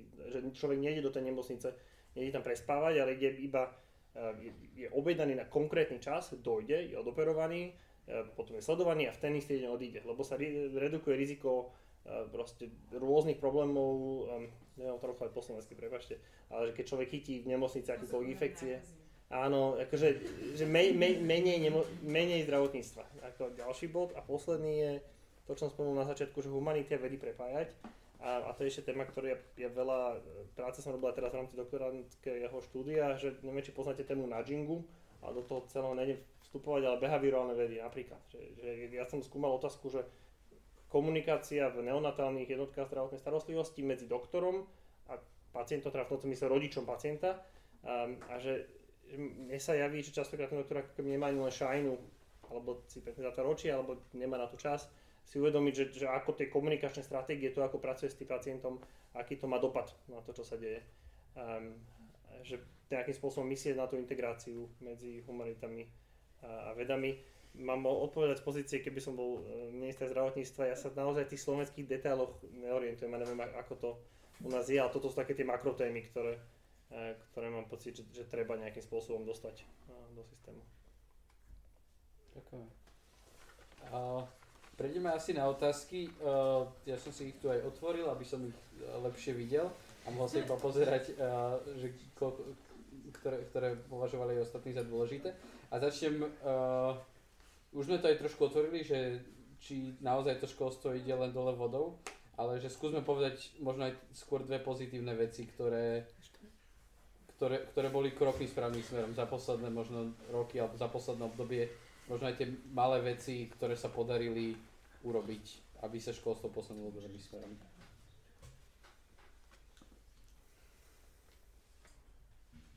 Ešte taký hlboký nádych. Ale nie, že ja si dovolím povedať, že napriek tomu, že aký je ten systém už taký veľmi archaický a nefunkčný, ja školstvo ako školský systém, keď sa robili analýzy, tak uh, má najväčšiu odolnosť, má najväčšiu zotrvačnosť. Hej. Takže to môže ešte pokračovať. Ale tie dve veci, ne naozaj, že napriek uh, tomu stavu, ako je, sú tu ľudia, existujú, ktorí sú verní tej myšlienke, že pre nich je to poslanie venovať sa deckám a mladým, rozvíjať ich potenciál a preto máme tu napríklad aj vedcov, ktorí robia úžasné veci, ale to je napriek tomu systému. Hej? Že to sú akože, to sú tie ostročky pozitívne de- deviácie. Potrebujeme sme ich ako keby viacej a zároveň vďaka tej šlamastike, ktorá je, tak vznikajú nové ako keby organizácie, inštitúty, ako napríklad Komenský inštitút, ktoré by som odporúčal každému budúcemu pedagógu a pedagógovi to absolvoval, že jedinečná možnosť sa napríklad stretnúť s un- profesorom z Yale University, s neurovedcom, ktorý vám rozprával nové poznatky, ako funguje mozog, ako to viete prepájať uh, s učením, a, alebo že so šéfom Microsoftu, že na základe ako oni vytvárajú týmy ľudí na základe talentov alebo silných stránok a tak ďalej, že ak to viete zakompovať do, do opäť uh, systému vzdelávania, výchovy vzdelávania, alebo že ako pracovať s mocou, lebo vy ako pedagóg máte obrovskú moc, obrovský vplyv a zároveň s tým sa spája zodpovednosť. Takže toto sú tie dve veci, čo ja vnímam, že, že ďaká úvodovkách tomu, čo sa nedarí, tak vznikajú tu nové iniciatívy, ktoré by sme si mohli brať príklad a, a vytvárajú nových ľudí, ktorí môžu ozdraviť ten, ten systém. Mne, mne sa tiež páči, že v poslednej dobe sa aj tak e, vyťahujú takí učitelia, to je možno kúsok k tomu, čo si ty hovoril, aj vďaka Komenského inštitútu, vďaka niektorým cenám, ktoré sa tu začali odovzdávať učiteľom, že teda tak idú do popredia, um, vôbec sa dávajú na známosť takí tí učiteľia, ktorí sú naozaj dobrí, ktorých tam nominujú žiaci, ich vlastní trebárs, ktorý, ktorých uh, aj nejaká teda komisia na základe celkom dobrých kritérií zhodnotí, že proste sú to tí, čo naozaj robia, takí tí ľudia, ako si ty hovoril, tí zapálení. Takže to, to je tiež fajn, že sa dávajú už aj takéto pozitívne príklady, že to teda tak viac motivuje tých ľudí ísť. A potom asi to tiež v podstate spomenula to, že už má ten učiteľ um, aj väčšie možnosti toho sa vzdelávať, že naozaj uh, je, je toho plno a um, čas, ktorú on cíti ako, ako um, potrebnú do tej svojej praxe dostať, tak nie je problém ani pre neho nájsť tie informácie, aj také relevantné, aj rôzne školenia a podobne. Že to je napríklad e, celkom fajn vec, že tým spôsobom, tým, tou cestou by sme mohli ísť, len by bolo treba možno viac času tomu učiteľovi na to vyčleniť, aby sa teda mohol vzdelávať. Hm. Ešte mi možno napadne nejaká vec pozitívna, ja budem rozmýšľať. Ja by som sa teraz na teraz, ako si čítam aj tie otázky, lebo sme sa veľa hovorili o nejakých riešeniach, ale že ešte by som sa vrátil k téme životného prostredia a ohľadom toho, že aký je naozaj tých pomer tých riešení, ktoré nám prídu z hora a ktoré prídu z vlastnej iniciatívy niekoho na ministerstve. A že, čo, že, že, že ako toto zvládame. Ja som, ja som zlá v matematike, ani nemám taký dobrý prehľad, ale ja si mysl, ja by som trošku pretočila tú otázku, že hlavne, že tie veci, ktoré na nás prichádzajú z EÚ v oblasti životného prostredia sú, sú dobré politiky, sú ambiciozne, tlačia nás byť lepšími, takže je super, ak je na ministerstve niekto, kto je angažovaný a zanietený preto, aby, aby tie politiky implementoval. Takže pomer vám neviem povedať, ale vďaka Bohu, že tam to EU je a že aj vďaka tej novej zelenej dohode budeme môcť byť ambicioznejší v, v našich snahách byť krajina, ktorá má ešte zdravie, zdravšie životné prostredie. Je tu taká jedna otázka, ktorá sa venuje hlavne školstvu, aby som mi tak trošku otvoril na všetky témy. Uh, že prichádzajú teda voľby, nevyhýbame sa, ale že možno, akože nech, nechce, nechcem sa dostať k tomu, že budeme menovať konkrétne strany, ale skôr k tomu, že či si v tej vašej oblasti myslíte, že to, čo momentálne ponúkajú tie strany, že či sú to reálne riešenia a že či si aj nás, a možno aj v tej v rámci vašej témy viete nájsť stranu, ktorá by dokaz, ktorá predstavuje riešenia, ktoré, za ktoré by ste sa vedeli postaviť. Ak môžem, začnem ja, lebo Mišo k tomuto určite bude chcieť niečo povedať, on sa aj tak politicky angažuje, čiže on to tak naozaj akože skúma. A školstvo je vec, ktorá mňa pred každými voľbami, v ktorých som volila, naozaj veľmi zaujímala, zaujímala. A teda je to tá časť, ktorú si ja v tých volebných programoch e, naozaj podrobne študujem. Jednak teda, že som v tom plánovala pracovať a teraz o to viac možno tento rok, že mám malé dieťa, ktoré do toho školstva vstupuje a ja sa snažím to úplne že oddialiť, pretože som z toho veľmi nešťastná, že musí vstúpiť do toho nášho školského systému. Tak dúfam, že nevídu nám tie testy školskej zrelosti. Dobre. A, že ešte bude v škôlke. Ale, um, domáce vzdelávanie. Ale bude z nej asociál. No. Uh, ale teda to je jedno možno pozitívum, ktoré ja vidím, že tento rok naozaj tomu školstvu uh, sa venujú tak inak ako doteraz vždy. A ja napríklad vďaka tom, tej, tejto téme školstva som sa aj rozhodla, ktorú stranu budem voliť. A majú tam, sú tam viaceré strany, ktoré majú už celkom také dobré riešenia, ktoré v tej fáze, v akej sú momentálne na mňa pôsobia reálne. A čo sa mi páči, že teda tá strana, pre ktorú som sa ja rozhodla, si zobrala aj ako tých svojich lídrov pre tú oblasť školstva ľudí, ktorí naozaj učili.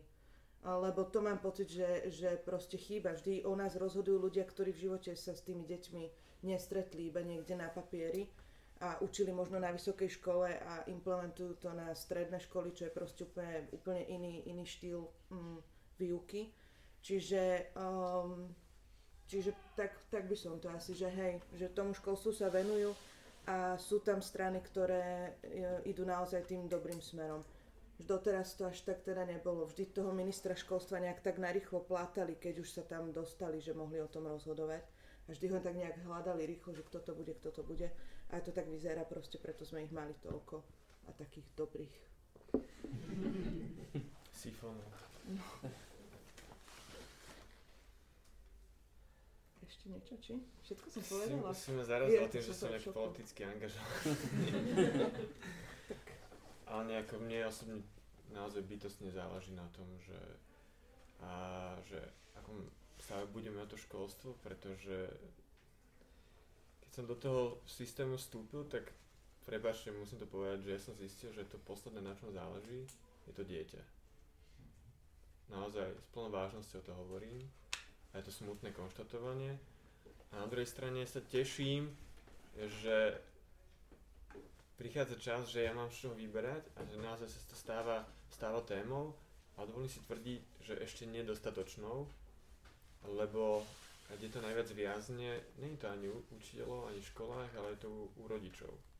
Že ešte sa nevytvoril taký silný dopyt po tom, že, že chceme naozaj kvalitné školstvo, lebo nevyriešia to súkromné školy. Nie mnohé z nich sú akože extra best, a, ale potrebujeme zvýšiť naozaj taký ten tlak, že my chceme tú kvalitu ale od štátu a štát by ju mal dať. A na druhej strane ja sa veľmi teším, že mám čo vyberať a ale ja mám tiež jasného favorita, ktorému, ktorému dám hlas a a to pre mňa človek, ktorý nebudem ho menovať, ale ktorý má obrovské skúsenosti, začínal ako rodič, bol frustrovaný z toho systému, neveril mu, že založí školu, založil školu, neveril mu, že, že založí, vzdelávací inštitút pre mladých, aby ovplyvnili svoje spoločenstva, kde sa nachádzajú. A keď bol frustrovaný, akom stave sú učitelia, tak ponúkol alternatívu pre nich. A, a urobil z ničoho niečo. Takže pre, pre, pre mňa tento konkrétny človek, ktorý vstúpil do tej politiky, je zárukou, že, že naozaj to myslí vážne a že je ochotný preto niečo spraviť. Samozrejme, že, že musíme mať za, za sebou aj zástup ľudí, lebo ako povedal Mišo o zdravotníctve, tak aj v školstve je to tak, že každý tam má svoje nejaké záujmy a iba viacerí to dokážu prelomiť. Toľko za. My ideme voliť toho istého, tuším. Alebo tých istých. Tých istých, no. A Bogi, ty si mal, ty máš, teda, teraz mám možno v životnom prostredí takú novinku, že, tie, že sa tam aj v programe venujú životnému prostrediu, a už to nie je na posledných stranách, ale už je to aj niekedy aj v strede. A, takže či, či, či ti to uľahčilo rozhodovanie a či si sa možno aj na toto pozerala? Určite som sa pozerala na to. Ešte nie som na 100% rozhodnutá, ale je zrejme, že ktoré strany sa, sa tomu venujú na profesionálnej úrovni než, než iné. Takže to je určite, určite dobrá vec. Ale potom sa môžeme stretnúť o, dúfam, že 4 roky a neskôr a pozrieme sa, že čo reálne tie strany dokázali, za čo reálne tie strany hlasovali v parlamente a ako to vlastne, ako to vlastne bolo. Tak eh, dúfam, že aj ako, ako voliči budeme prísni na, na predstaviteľov štátu, ktorých si zvolíme a budeme im pripomínať tie, a, tie sľuby a krásne vízie, ktoré, ktoré si vytýčili pred sebou a, v tých volebných programoch. Trošku som to obišla, ale, ale je, je to aj na nás, aby sme sa neprestali starať o, o životné prostredie alebo o školstvo po, po tých voľbách, aby sme sledovali, či sa naplňajú tie veci, lebo funguje informačný zákon, môžeme ako občania sa informovať, môžeme byť zvedaví a môžeme tlačiť na ambicioznejšie riešenia tých vecí. Nie je to ľahké, ale dá sa to. A zdravotníctvo je podľa mňa v celku jednoduché v tom zmysle, že keď sa človek pozrie na tie programy, tak niektoré tam nemajú o zdravotníctve nič, iné tam majú jednu vetu. A takže v princípe opozičné terajšie a, a, a teda tie, ktoré by do toho spadali strany, majú všetky akože minimálne niekoľko bullet pointov. A niektoré až priveľa, je to veľmi nekoherentné. Ale, ale majú tam mnoho bodov, ktoré akože, všet, mnohé majú čo povedať, čiže, čiže med, ale pre mňa je zdravotníctvo jediná téma, v rámci ktorej sa budem rozhodovať. A tiež nie som ešte rozhodnutý, ale, um, ale je, je tam podľa mňa z čoho si vybrať. Teda minimálne všetko to od, od Olano, PS, spolu za ľudí a to tam ešte KDH. KDH, akože majú tam ako keby e, body, ktoré sú, ktoré sú relevantné. A, celkom schopili. Napriek tomu, že musím povedať, že SNS mala ako keby veľmi koherentne upravený ten svoj program a nenašiel som tam nič o zdravotníctve. Ale, ale ten program bol taký, že ľahko sa uchopil. A, a, Získalo hodnotenie zdravotníckých programov politických strán aha, aha. a vyhral BSS. Saska to vyhrala. No. Akože, Takže akože, Saska má tisíc stránový program, Tisíc, akože oni tam tisíc, musia mať už všetko. To je, že hlavne realita toho je, ja som trochu bol v kontakte s jednou z tých strán, ktorá mňa oslovila, či nechcem nejakú politiku robiť. A, a ja som do toho nechcel ísť, možno v budúcnosti niekedy, ale uh, realita z toho, čo som teraz spoza tých scén počul, je, že oni všetky tieto strany medzi sebou si to posunú. Že ak je tam niečo, niečo zmysluplné a má to Saska, alebo má to Olano, alebo má to PS, tak oni si to potom posunú, ak by to mali na zodpovednosti. Čiže ako keby hodnotiť je- jednotlivo je, je v tomto um, ako keby zbytočné, lebo, lebo je tam potenciál toho, že to môže potom migrovať. A ja sa jednou vetou ospravedlím, prepáčte, ale mám mesačnú cerku a manželku v 40 aj so synom v 40 a som sa uvoľnil hodinu a pol a asi letím rovno preč, tak vám ďakujem pekne a rovno utekám. Skôr je uzdravenie. Ďakujem, ďakujem. Ďakujeme, ja som takto.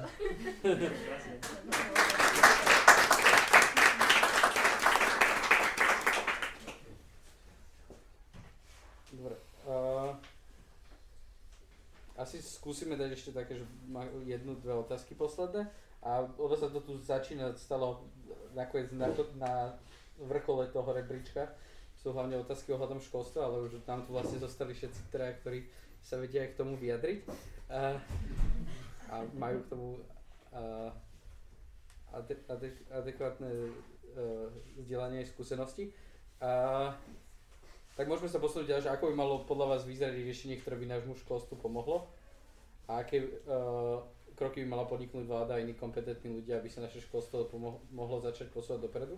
A čo sa mi tam tak veľmi páčilo, to bolo taká, možno aj tá jedna vec, že, že nie len o tom, čo sa pripraví na ministerstve, ale ako zaplatať tú medzeru medzi dobrými návrhmi na papieri a tým, ako tieto návrhy implementovať. Čo, by, čo by nová vláda mohla urobiť, aby sa podarilo aspoň nejakú stratégiu implementovať a nielen plánovať?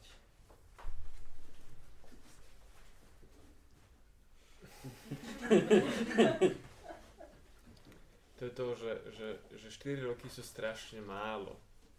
To tak ale musia niekde začať, vieš. niekde, no. niekde musí začať. Teraz nebudeme robiť nič. Mne sa páči, mne sa páči to, že, že sú tu návrhy, návrhy potenciálnych akože uchádzačov o post e, ministra školstva, ktorých, ktorých návrhy sú také, že, že ne, nejdeme hneď všet, všetko akože implementovať a teraz chceme radikálne meniť, ale že vytv- vytvoriť ako keby ostrovčeky, kde budeme ako keby testovať a na základe toho testovania budeme mať nejaké dáta a na základe tých dát potom rozhodneme, čo, čo ďalej. Že mať také triezvejšie ako keby kroky a nie už teraz hneď strašiť ľudí a hlavne pedagógov, ktorí sú na to už alergickí a fakt uh, No to sa budú- tu dialo doteraz, Tak, tento presne. hura systém proste Že nie, všetko že- zmeniť, hej. že proste, že naozaj otestujeme to, nejaký pilot v nejakej malej vzorke a postupne ho keby distribuujeme ďalej, keď sa o, osvedčí. Hej, že nezačíname hneď z hurta, lebo Millennium 2000 hovorí, že nič z toho nebolo, hej, a, a tie ďalšie, hej. Že to, toto, že pomaličky, hej, vieme, že nám horí, ale že OK, ale ne, nezbláznime sa z toho, že opatrne. Podľa mňa, to možno tak doplním, ale teda mm, tá strana, pre ktorú sme asi my teda obidvaja rozhodnutí, ona naozaj práve to, v tomto ja vidím to ich reálne riešenie, že idú týmto spôsobom a že oni by naozaj sa mali začať, mali by ísť do tých škôl a mali by sa ísť pozrieť na to, mali by prestať sedieť za tými stolmi a mudrovať o tom, čo všetko treba zmeniť, ale nech idú do tých škôl, nech sa pýtajú tých učiteľov, nech všetky tie veci, ktoré, ktoré my sme nútení písať, všetky tie hodnotenia sú proste na niečo dobré, nech si ich niekto začne čítať. A ja neviem, kde, to, kde sa to pláta, ja neviem, v akom šuplíku to končí, to sa tam viacerí pýtali. Proste to, to sú nedohľadateľné veci a ako naozaj netuším. Asi viac je potrebné, že tie, tie stratégie znejú fajn, ale nie sú častokrát uh, v súlade s realitou, že zapájať viac iných druhov špecialistov, ľudí z praxe do samotnej prípravy a do samotnej realizácie politik, lebo od stola sa dá napísať stratégia, ale potom sa to stratí v tom, že ne, stratí sa to niekde v preklade, že každý si predstavuje niečo iné pod, dajme tomu, inklúziou, pod environmentálnou výchovou. A, a potom to je také, potom to je také všelijaké že na ministerstvo je nejaký strategický riadiaci orgán, ale je kopec iných, iných uh, útvarov, ktoré, ktoré veci uvádzajú do praxe, tak zapájať ich a sa furt vraciam k tej dôvere a dôverovať im, im viac v tej ich práci. A nastaviť si iné, aj iné ukazovatele úspechu a pokroku, než, než len tie známky. A poskytnúť možnosť voľby, aby, aby študenti sa mohli venovať aj veciam, ktoré, ktoré ich, za, z, ktoré ich e, zaujímajú najviac. Jedna z tých najdôležitejších vecí, čo by malo zostať človeku, keď, keď, keď odchádza z tej školy, aby, že od, odchádzam z nejakej školy, ale ešte chca, e, stále mám chuť sa učiť, stále mám chuť sa zdokonalovať, aby, aby tá chuť sa učiť a, a myslieť na vzdelávanie v dobrom, aby sa to úplne nestratilo. Ale to už som zase prešla takým idealistickým veciam. Tak ale tá chuť sa učiť sa stráca po, no prváci, keď nastupujú do školy, tak oni sa aj tak tešia. Podľa mňa aj vy ste sa, ja som sa veľmi tešila do školy. Ja aj tú tašku som už mala, tak som si v nej nosila veci a som sa veľmi tešila, že pôjdem do školy. A mne to podľa mňa vydržalo dlhšie, lebo dnešným prvákom to vydrží vraj pol roka. Um, že proste po pol roku v prvom ročníku sa už netešia, už nechcú chodiť do školy. Čo je veľmi smutné, preto sa ja tak toho bojím do tohto systému dať moju dceru. A v 9 rokoch teraz um, už majú normálne klasifikovaný syndrom vyhorenia u 9-ročných detí. Čo je proste, oni sú naozaj veľmi maličko, ešte sú stále iba na začiatku toho školského systému a oni sú už z toho vyhoreté lebo stále iba robia nejaké úlohy. Už prváci robia úlohy. Vy ste robili ako, ako prváci úlohy? Ja, ja nie, my sme trošku sme tam akože tú jemnú motoriku, ty si si vôbec nerobil úlohy, to je proste úplne mimo otázka na. Neviem, či sa vyjadruješ. Ale proste oni, oni na, na Vianočné prázdniny dnes dostávajú prváci nejakých 30 strán z pracovného listu a majú na tých stranách napísané dátumy že ke, ktorý deň počas Vianočných prázdnin, čo majú urobiť. A ešte aj 24.12. tam je. Proste to je hrozné. A sú na to aj dáta. Dobre. Uh, asi bolo ideálne skončiť na niečom pozitívnom. uh, Môžem ja jednu otázku? Keď, keď si hovoril Mišu ty, ale tak možno sa skúste k tomu, že ak by sme chceli vytvoriť nejaký priestor, kde sú ľudia pozitívne motivovaní na to, aby robili veci možno progresívnejšie, ako boli doteraz zvyknutí, že prečo nezačať s tými, ktorí ešte zvyknutí nie sú? Že prečo nezačať tie reformy uh, tlačiť cez vysoké školy, ktoré pripravujú tých pedagógov? Však mali by sa tam úplne, začať. Úplne s tebou súhlasím. Úplne súhlasím s tebou.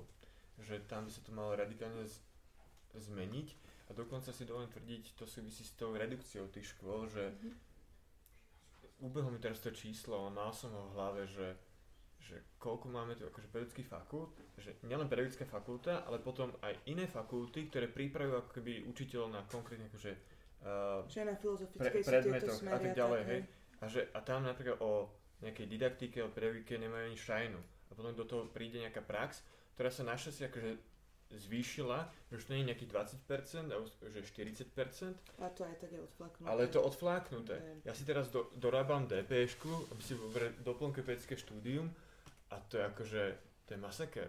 To je strata času, mne to bere peniaze, čas a nervy a keď sedím e, s mojim kolegovcom, nechcem naozaj nikomu akože uškodiť, ale keď ich počúvam, akože, ako pracujú uh, s tými deckami a v hodzovkách ako sa aj zľahčujú a tak ďalej, tak si poviem, že tak tu by som svoje dieťa nedal. A, a keď vidím, že ako chcú obísť aj tú prax, alebo ako sa im na tej praxi venujú, čo je s výnimkám, hej, že teraz naš, bola tak jedna študentka, ktorá ma oslovila, uh, študuje biológiu, tak hneď som akože uh, prepájal s mojou kolegyňou, úžasnou akože bývalou vedkyňou, ktorá zasvetila život do biológii a geografii a informatike na jednom z gymnázií na Bratislave. No proste, že to je úžasné, hej. A, takže proste, že úplne súhlasím s tebou. Že, že ja by som na to veľmi pozrel a zredukoval by som to a pozrel by som na tú, na tú na, naozaj, že kvalitu. Ktorá, a, a pridával do toho ešte nové prvky, ktoré na tých pedagogických fakultách nemajú šajnu. Napríklad neurovedy, a trend, trendy, čím žijú mladá generácia, ktorá nastupuje, že sú tu rôzne NGOčky, neziskovky, ktoré robia fantastické výskumy na, naprieč Európou, svetom, hej, aj Slovensko tam je zahrnuté. A, a proste, že sú tam úžasné dáta, ktoré majú neskutočný vplyv na to, ako by mohlo to vzdelávanie vy, vyzerať. A my to potrebujeme implementovať do toho, do tej prípravy budúcich pedagógov. Ja sám mám takú víziu, že teraz sa to nepodarí, ale že budúci rok, teraz čakáme dieťatko, že by som chcel urobiť letnú školu, školu pre budúcich pedagógov. Proste, že aby, aby reálne zažili to, čo vy zažívate ako animátori a zažili ste, proste, že ten kontakt s tými deťmi. Lebo a hlavne v mm. úplne inom prostredí, ako je škola. Lebo tam môžete spoznať, ako sa chovajú, ako sa dostanete pod kožu, alebo ako môžete a vyskúšate si konkrétne veci a dostanete ešte k tomu feedback od pedagógov, ktorí vás usmernia a budú vás mentorovať. Inak toto je jedna z tých vecí, ktoré by som chcel ako budúci minister, keby som bol, že podporiť, mať, aby každý učiteľ, aby na každej škole bol systém podpory, mentoringu, sprevádzania učiteľov navzájom, alebo aj nejakého externist, ktorý im pomáha a je s nimi v tom. Ako máte svoj spovedník alebo najlepšieho priateľa, proste máte svojho mentora. Pardon, som lej. Môžem ešte na otázku? E, ešte jednu otázku, lebo veľa tu rozprávame a stále hovoríme o deťoch. Mm-hmm. Ale z môjho pohľadu o nejakých zopár rôčkov školstvo alebo dá vôbec vzdelávanie nebude práve len o deťoch. My e, v rámci OECD totiž to máme Slovensko v jednom rebríčku vyhrávame na celé čiare na celé OECD a to je rebríček, že koľko percent pracovných pozícií je na Slovensku ohrozených automatizáciou a umelou inteligenciou a tak ďalej. V horizonte 10 rokov je to že 47 a momentálne máme škola generáciu Z a začína tu škodiť do školy generácia Alfa. Mm-hmm. To sú tí, ktorí sa narodili mm-hmm. z, a videli, videli, videli ten hey. mobilný telefón, áno. A napriek snahám všetkých tých učiteľov sme ich práve naučili veci, ktoré im za 10 rokov budú uh-huh. slušne povedané nápad. Uh-huh. A, a budeme tu mať masu ľudí, dospelých, 30 koľko máte rokov? 20, za to 30 tak títo, čo tu sedia, ktorí zistia, že na ktorú onu som ja chodil 5 rokov do školy, keď teraz mi je to na prd a potrebujem sa naučiť niečo nové, lebo inak som zbytočný, nepotrebný a, a nikto mňa nezapostí. A toto je školstvo, ktoré, ktoré tu vlastne nemám vôbec vybudované. Hm. Že... Ale keby ich učia kritickému mysleniu, alebo takému tomu, viete, zdravému rozumu, tak proste oni sú schopní sa adaptovať na tieto situácie. Ale oni sa budú potrebovať naučiť novú profesiu, proste, lebo som Uh, ja neviem, ja keď som bol ešte toto na gymnáziu, tak nás učili strojopis. Toto isté sa teraz učil. Nie strojopis teraz naozaj, to je proste úplne nevhodná zručnosť a nepoužiteľná zručnosť. A takéto nepoužiteľné zručnosti mhm. sme práve deti naučili nie preto, že by sme akože im chceli zle, ale jednoducho ich učíme aj teraz tie veci, ktoré poznáme, a to poznajú učiteľia. Uh-huh. Ja to... pripravujú na to, čo oni zažili, keď boli v škole a keď sa pripravovali mm-hmm. ako pedagógovia, mm-hmm. ale tá doba je strašne vzadu. OECD nám tiež poskytuje taký prehľad eh, tých zručností, ktoré sú najviac potrebné aj v tejto dobe neistoty a v tejto dobe automatizácie. A a už máme celkom prehľad o tom, že ktoré sú tie povolania, ktoré budú pravdepodobne nahradené a nie sú to iba, no, akože máme, máme prehľad o tom, ale stále medzi najkľúčovejšie zručnosti, na ktorých to padá a ktoré budeme potrebovať sú okrem digitálnych zručností aj práve tie, tie emocionálna inteligencia mm-hmm. medzi, medzi uh, akože interpersonal skills a, a takéto veci. Mm-hmm. Takže zameriavať sa na tieto veci, ako ste poznamenali, aj potreba sa adaptovať, ale schopnosť uh, sa neustále učiť a, mm-hmm. a prispôsobovať sa. Ale čo sa častokrát nespomína, to je úplne slabá odpoveď na vašu otázku. Ja keby som vám vedela lepšie odpovedať, tak by som bola veľ, veľmi šťastná. Ja, ale to mám. Ale nie, nie, som práve prezentoval na gymnáziu na Tomašičke a budúci týždeň idem na Uršu a tak ďalej. A ešte raz, že čo? Že tú tabulku z tu mám. Ja, áno, som áno. práve dneska rozprával deckám na, na Tomašičke. Čiže áno, je tu len, len práve toto mi chýba v tých programoch, tých politických strán, že oni všetci stále sa že robíme vzdelávanie, robíme to pre naše deti. A ja hovorím, naše deti sú síce podstatné, ale toto sú tiež naše deti a tie za 10 rokov mhm. budú už potrebovať niečo iné. A, a za tých 10 rokov to proste príde a všetci sa budú takto pozerať, jak my teraz, budú hovoriť, jo, no to sme mali pred 10 rokmi asi začať robiť. Ale ten, ale ten spoločný, je to spoločný menovateľ, to čo už povedala kolegyňa, že, ná, že to je tá emočná inteligencia, čo reálne nás to nikde neučil. Ako re, reálne ja som sa to naučil ďaká Salazianom, ďaká prostrediu, v ktorom som vyrastal.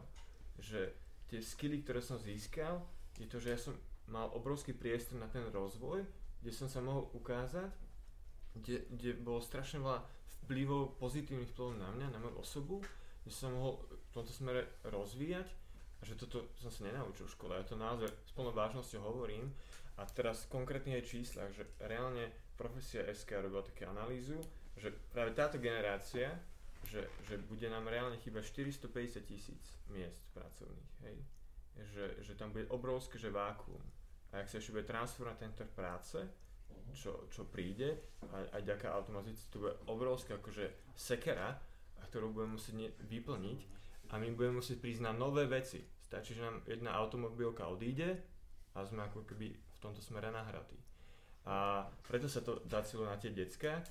Čo je úžasné, jeden taký poznatok, že neurovedci zistili, že náš mozog je plastický, to znamená, že dokážeme sa učiť.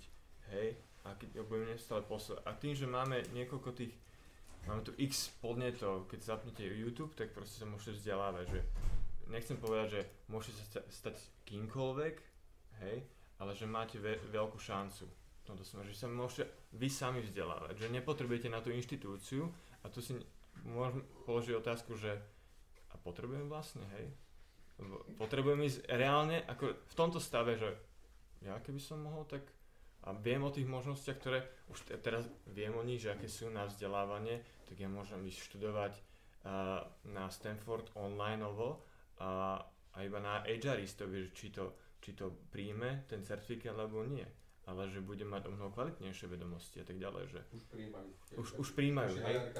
Takže ja úplne s tým súhlasím a ďaká tomu, že ešte mám ten mozek plastický, tak uh, taká veľmi rýchly príbeh, že v Japonsku jedna pani, 72-ročná pani v Japonsku si povedala, že začala nejak baviť, že DJing v 72 rokoch a, a normálne prepadla DJingu, konkrétne uh, Techno House a v 90 rokoch patrila medzi top akože mal 90 rokov, dožil sa viac ako 90, ešte mám pocit, že žije a patrí medzi top DJ, fakt. že vieme sa učiť, hej, ilustrácie. Ešte bogy a potom už by sme to... Dobre, ja to, ja to tiež ukončím tak pozitívne a nadviažem na to, čo si, čo si povedal, že čo mi častokrát v tých debatách o budúcnosti vzdelávania alebo zručnostiach pre 21. storočie chýba, že sa zameriavame na to, ako sa prispôsobiť tej budúcnosti, ale môžeme sa taktiež zameriať na to, že my tú budúcnosť môžeme tvárovať už dnes a, a nejakým spôsobom pestovať zdravé sebavedomie a nejakú schopnosť vytvárať novú hodnotu aj vďaka tej neuroplasticite a, a nebojácnosti vyskúšať, no, vyskúšať nové veci, ako napríklad DJing v 70 že to je niečo, čo na čo by sme sa mali zamerať, že nebudeme iba čakať na to, ako mi teraz dajú výpoveď v automobi- ob- automobilke, ale že môžem byť tiež aktérom zmeny a môžem byť produktívnym človekom, ktorý vytvorí niečo nové, niečo lepšie. To je do- dobrý ending. Nie. Ďakujem veľmi pekne. A tak by som sa rád poďakoval všetkým hostom aj vám za vašu účasť a vidíme sa na ďalších